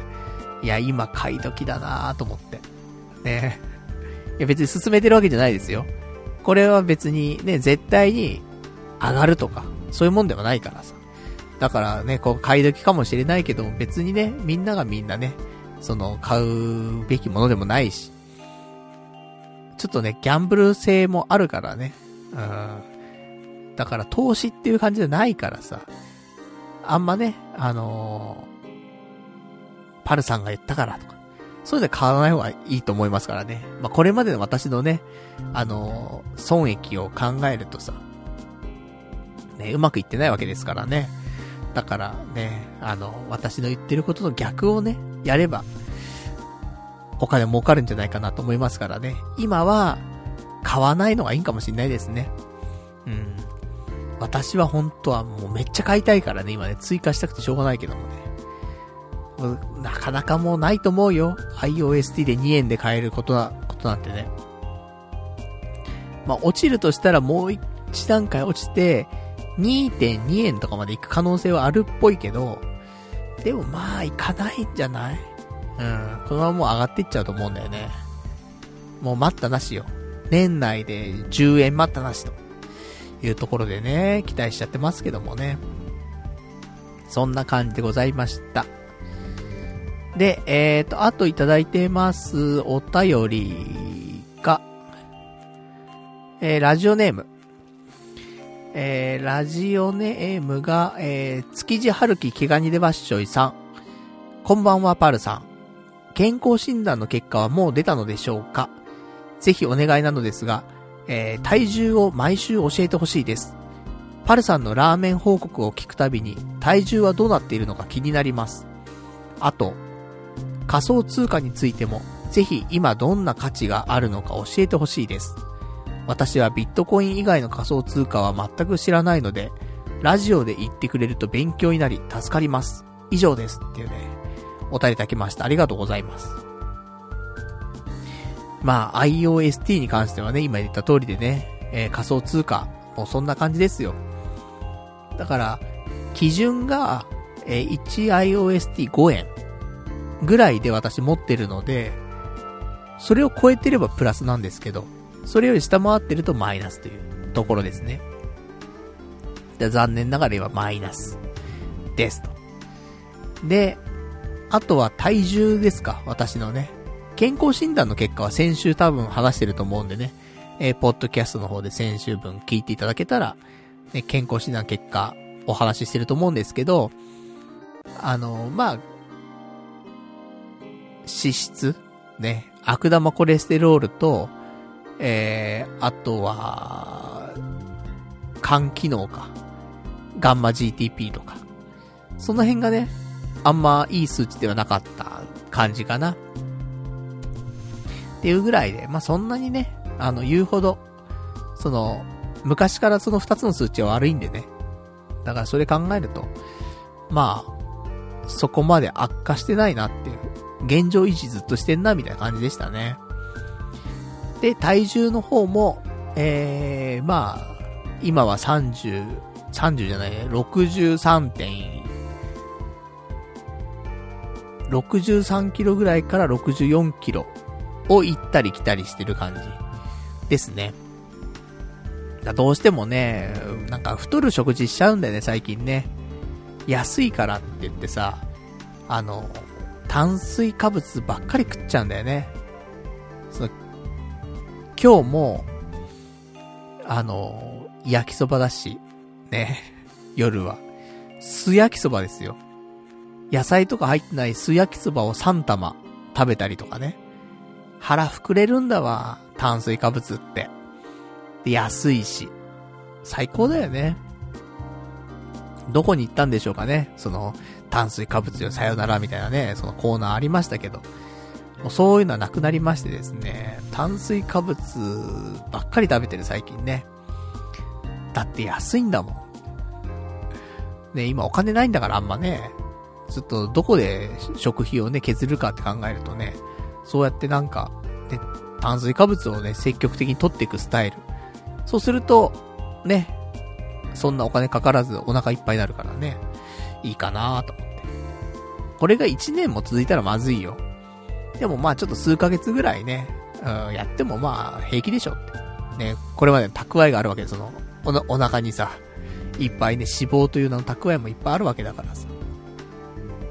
だから、まあね、痩せてくわけでもないしね、太ってくしね。でも栄養は腹に溜まってるから、まあ平気じゃないとか思ったりするんだけどね。まあそんな感じかな。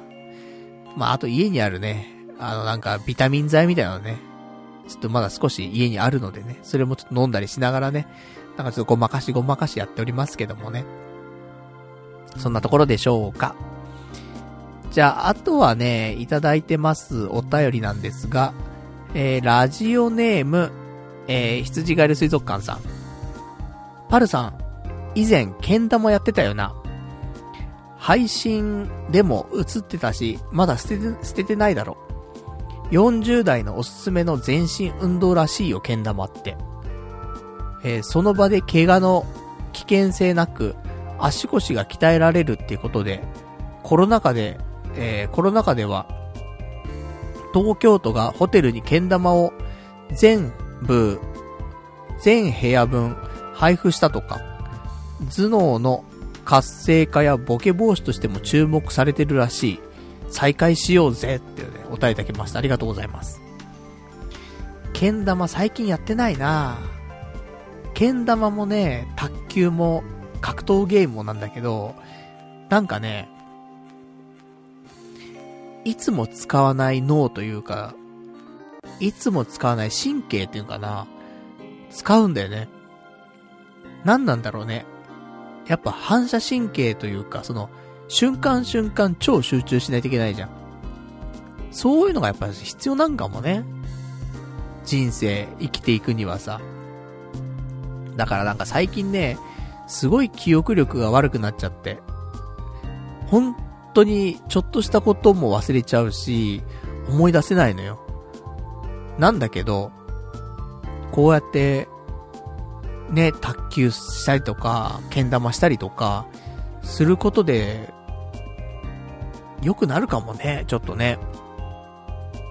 本当になんか脳トレとかしないといけないんかなと思ってたからさ、リアルに。そんぐらい最近本当に記憶力悪いからさ。だからね、それが逆にね、剣玉とかで解消できるんだったらね、ちょっとやっていくといいかもしんないね。最近全然剣玉触ってないからなちょっとたまには触って、ね、もしもし亀よなんてやったりとかね、世界一周やったりとかね。まあ、そのぐらいはね、できるはツバメ返しやったりとか、ちょっとできるから、できることをね、ちょっと何度もやって。で、あの、よりね、精度を上げてくっていう感じ。もう、新しい技とかできんよ。いろいろとね、試したけどさ。やっぱ難しいから、ちょっと、ね、今から新しい技はちょっと、厳しいので、できる技をね、精度を高めてやっていって、えー、脳トレ、ね、頭脳の活性化やボケ防止、なればいいななんてね、ちょっと思いますね。ありがとうございます。ちょっとやっていきたいと思います。じゃあ、あといただいてます。お便りですね。えー、ラジオネーム、ラジオンマリオンさん。えー、パルッチがチャーハン食べるときっていつも大盛りなんよな。最近やったら練馬とか横浜で食っとったやん。えー、話聞いてる方としては、前、えー、前回の銀座のより横浜の時の方が大盛り感あったんやけど、な。えー、それとツイッターに上げとった写真、正直大盛り感出てへんし、なんなら王将の S サイズなんぐらいに思ったで。自然に撮ろうとして、ああなったんやと思うけど、不自然でも調味料瓶を横に置いて、こんなでかいんやでってやった方がわかりやすいと思うでってね、お答えいただきました。ありがとうございます。えー、先週お話ししました、えー、チャーハン。銀座にあります、中華三原というね、えー、お店のチャーハンなんだけど、まあ、大盛りでね、頼んだんだけどさ、めちゃめちゃ量が多くて、いや、結構、ね、2号だ、3号だ、あるんじゃねえかなっていうぐらい、あったんだけどさ。まあ、実際わかんないけどね。ちょっと測ったわけじゃないからさ。でも俺ね、正直2号はね、ペロッといける、と思うんだよね。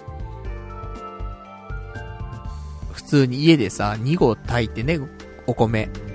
で、チャーハンにしたら食っちゃうじゃん。あとカレーとかにしても食べちゃうじゃん、2合ぐらい。だ2合全然食えるんだよ。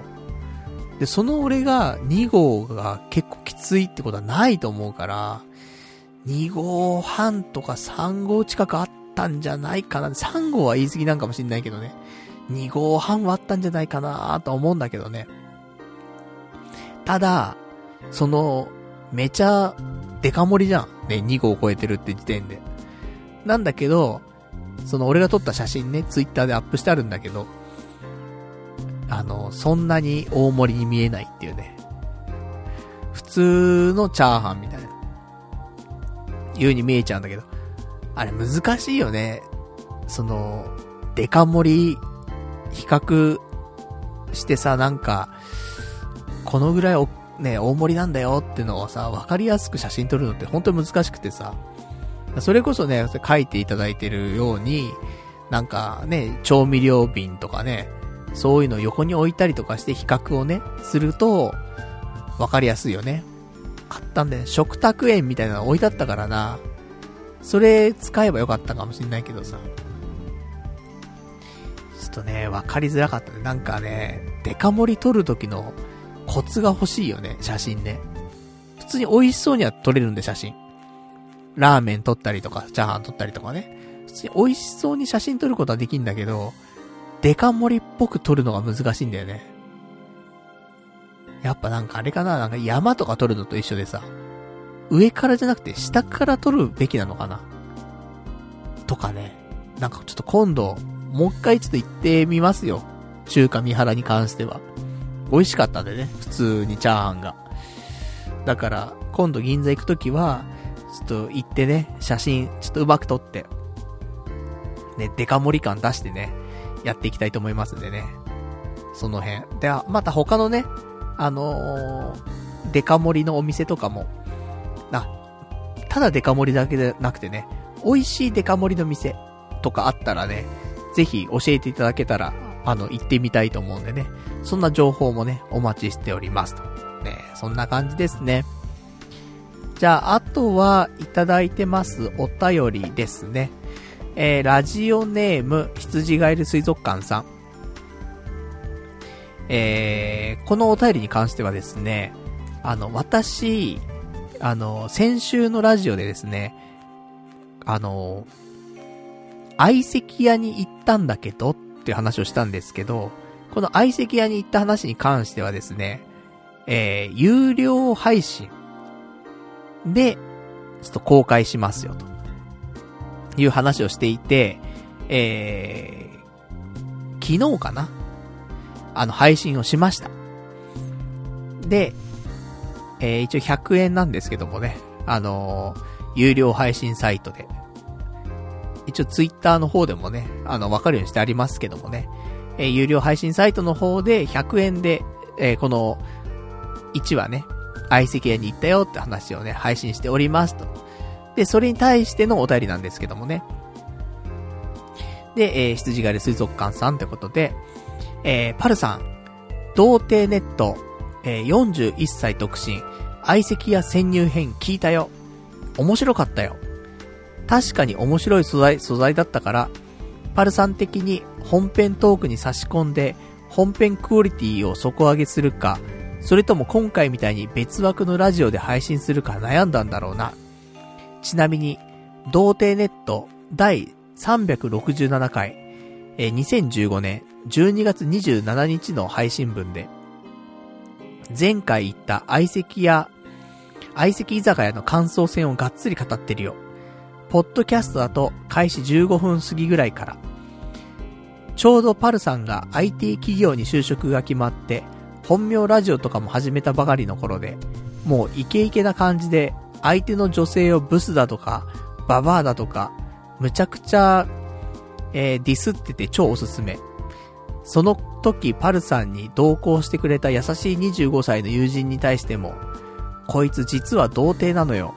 もう、女どもにそればらしちゃおうかなって、口をもごもごしちゃってたのよ。私、童貞じゃないですからね。とか、ひどい言いようで、まるで天下を取ったようなパルさんの様子が聞けるので超おすすめだよ。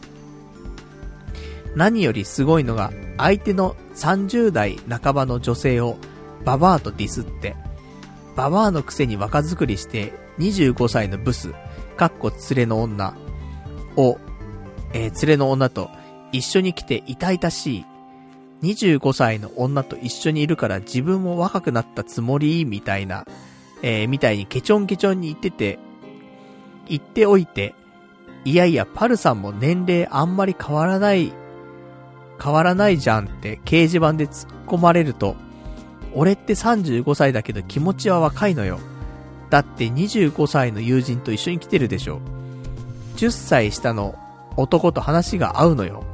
35歳だけど、気持ち的には25歳なのよ。だから25歳ぐらいの女とちょうど釣り合いが取れてるのよ。俺と同年代の女性って25歳なのよ。逆に俺くらいの年齢の女はもうババアよ。お母さんよ。って、超理論を展開し始めてて、パルナイトの真骨頂って感じがする。副読本としてぜひ367回も聞いてほしいところだなってお便りをいただきました。ありがとうございます。まあ、そんなわけでね、えー、今回配信しました、えー、41歳独身、相席や潜入編っていうね、やつをね、ちょっと配信したんですけどもね、あの、意外と面白かったという風にね、いただきましてね、ちょっと嬉しいですね、私はね。あの、普通に、シンプルに嬉しい。まあ、正直、あの、ちゃんと話をね、できるかなと思ったわけ。広げられるのかななんて思いながらさ、収録をしたんだけどさ、一応ね、そういうなんか、例えば、今回知り合った女性とかね、どん、だって、ねえどんな女性だったよとかっていうのを表現しないといけないわけじゃん。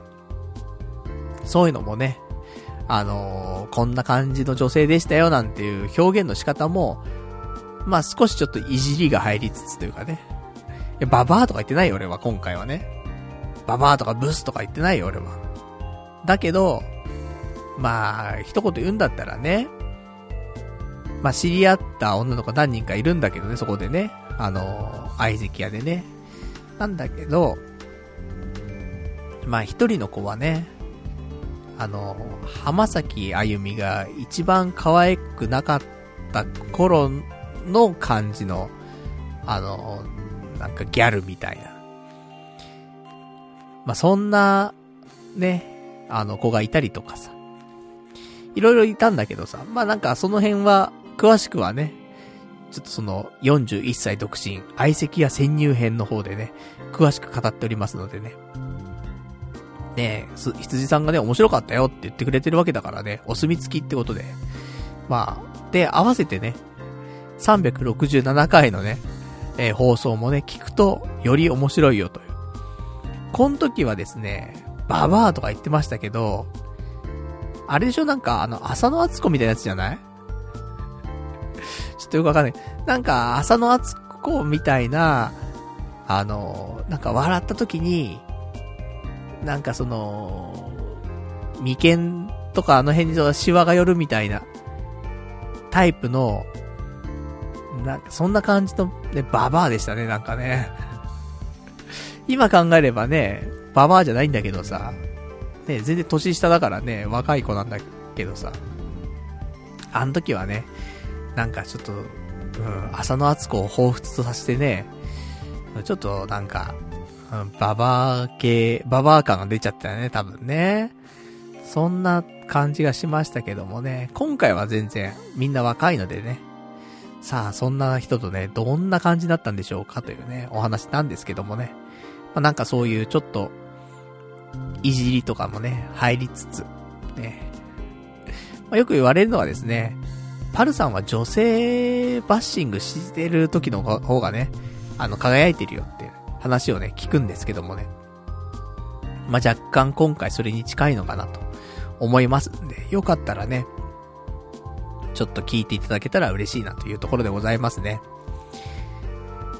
じゃあ、あとは今週他に喋りたかったことをつらつらとお話ししてね、終わりにしたいと思うんですけども、そうね、えー、今週は、あとはですね、そうね。あ、先週ちょっと話そうと思って話せなかったんですけど、確か話してないよね。えっと、最近毎週 Uber Eats やってまして。ねえ、Uber Eats や。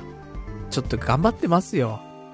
なんで Uber Eats やってるかっていうと、まあ、あの、2万4千円、貯めるまで、ね、えー、Uber Eats やりまして。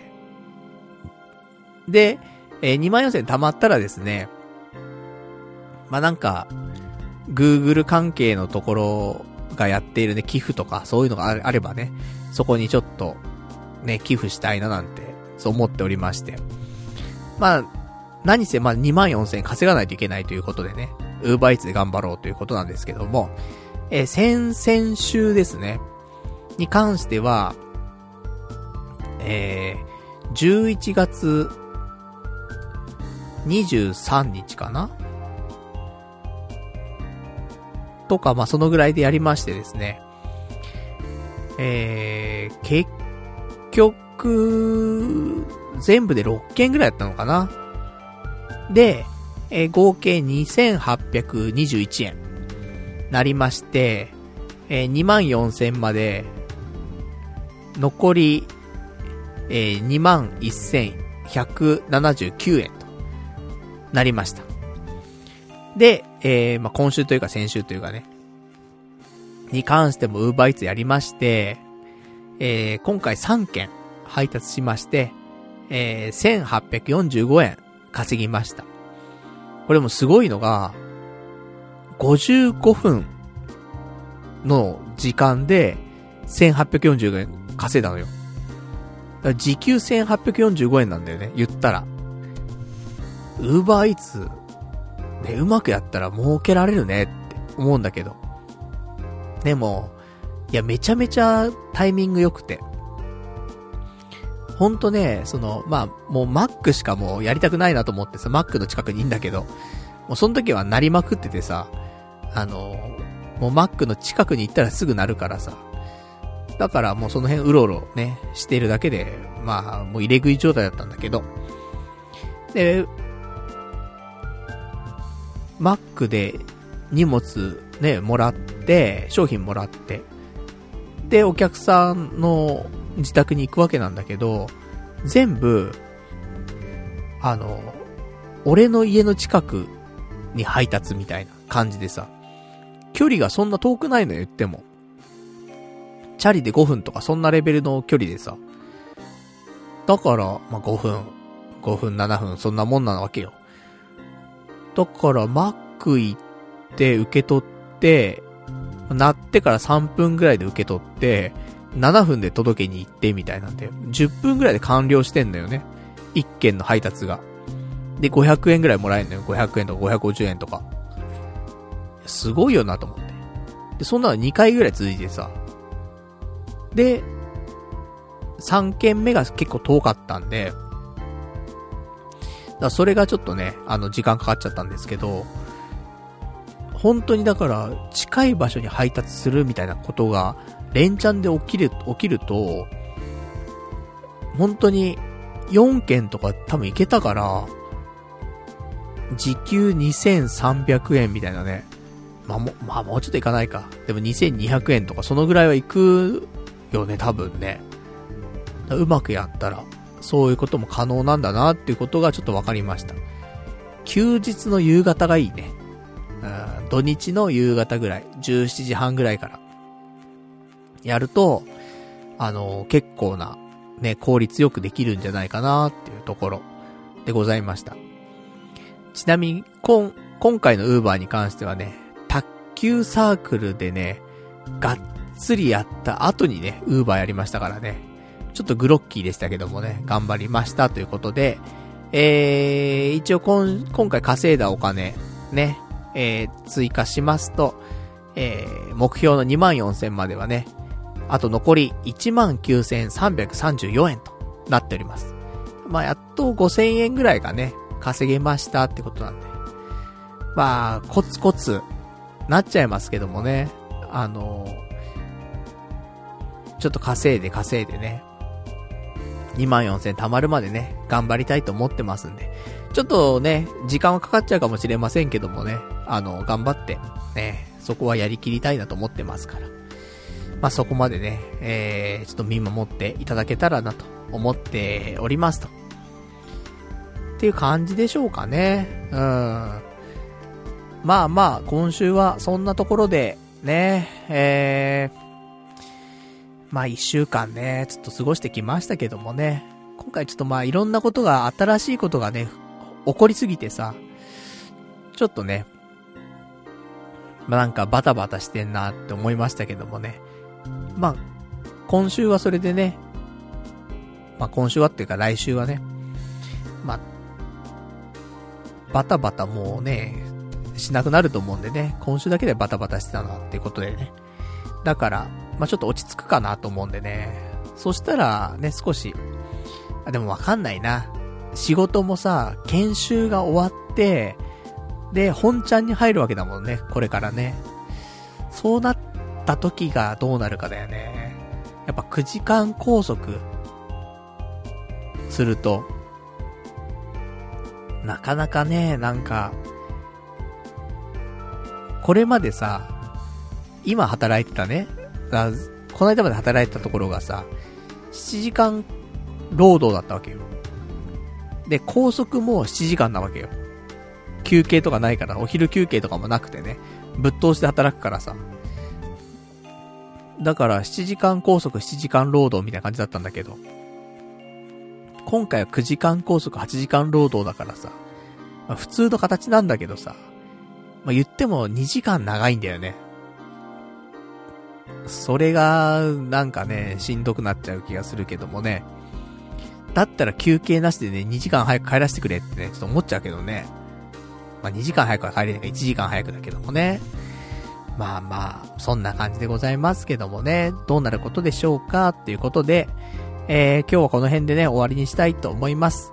で、来週は、えー、12月の13日の月曜日、またね、えー、22時からね、生放送で、えー、収録していきたいと思いますんでね、よかったらまた聞いていただけたらと思います。じゃあそんな感じでね、えー、今日もね、長いお時間ご視聴いただきましてありがとうございました。それではまた来週お会いいたしましょう。さよなら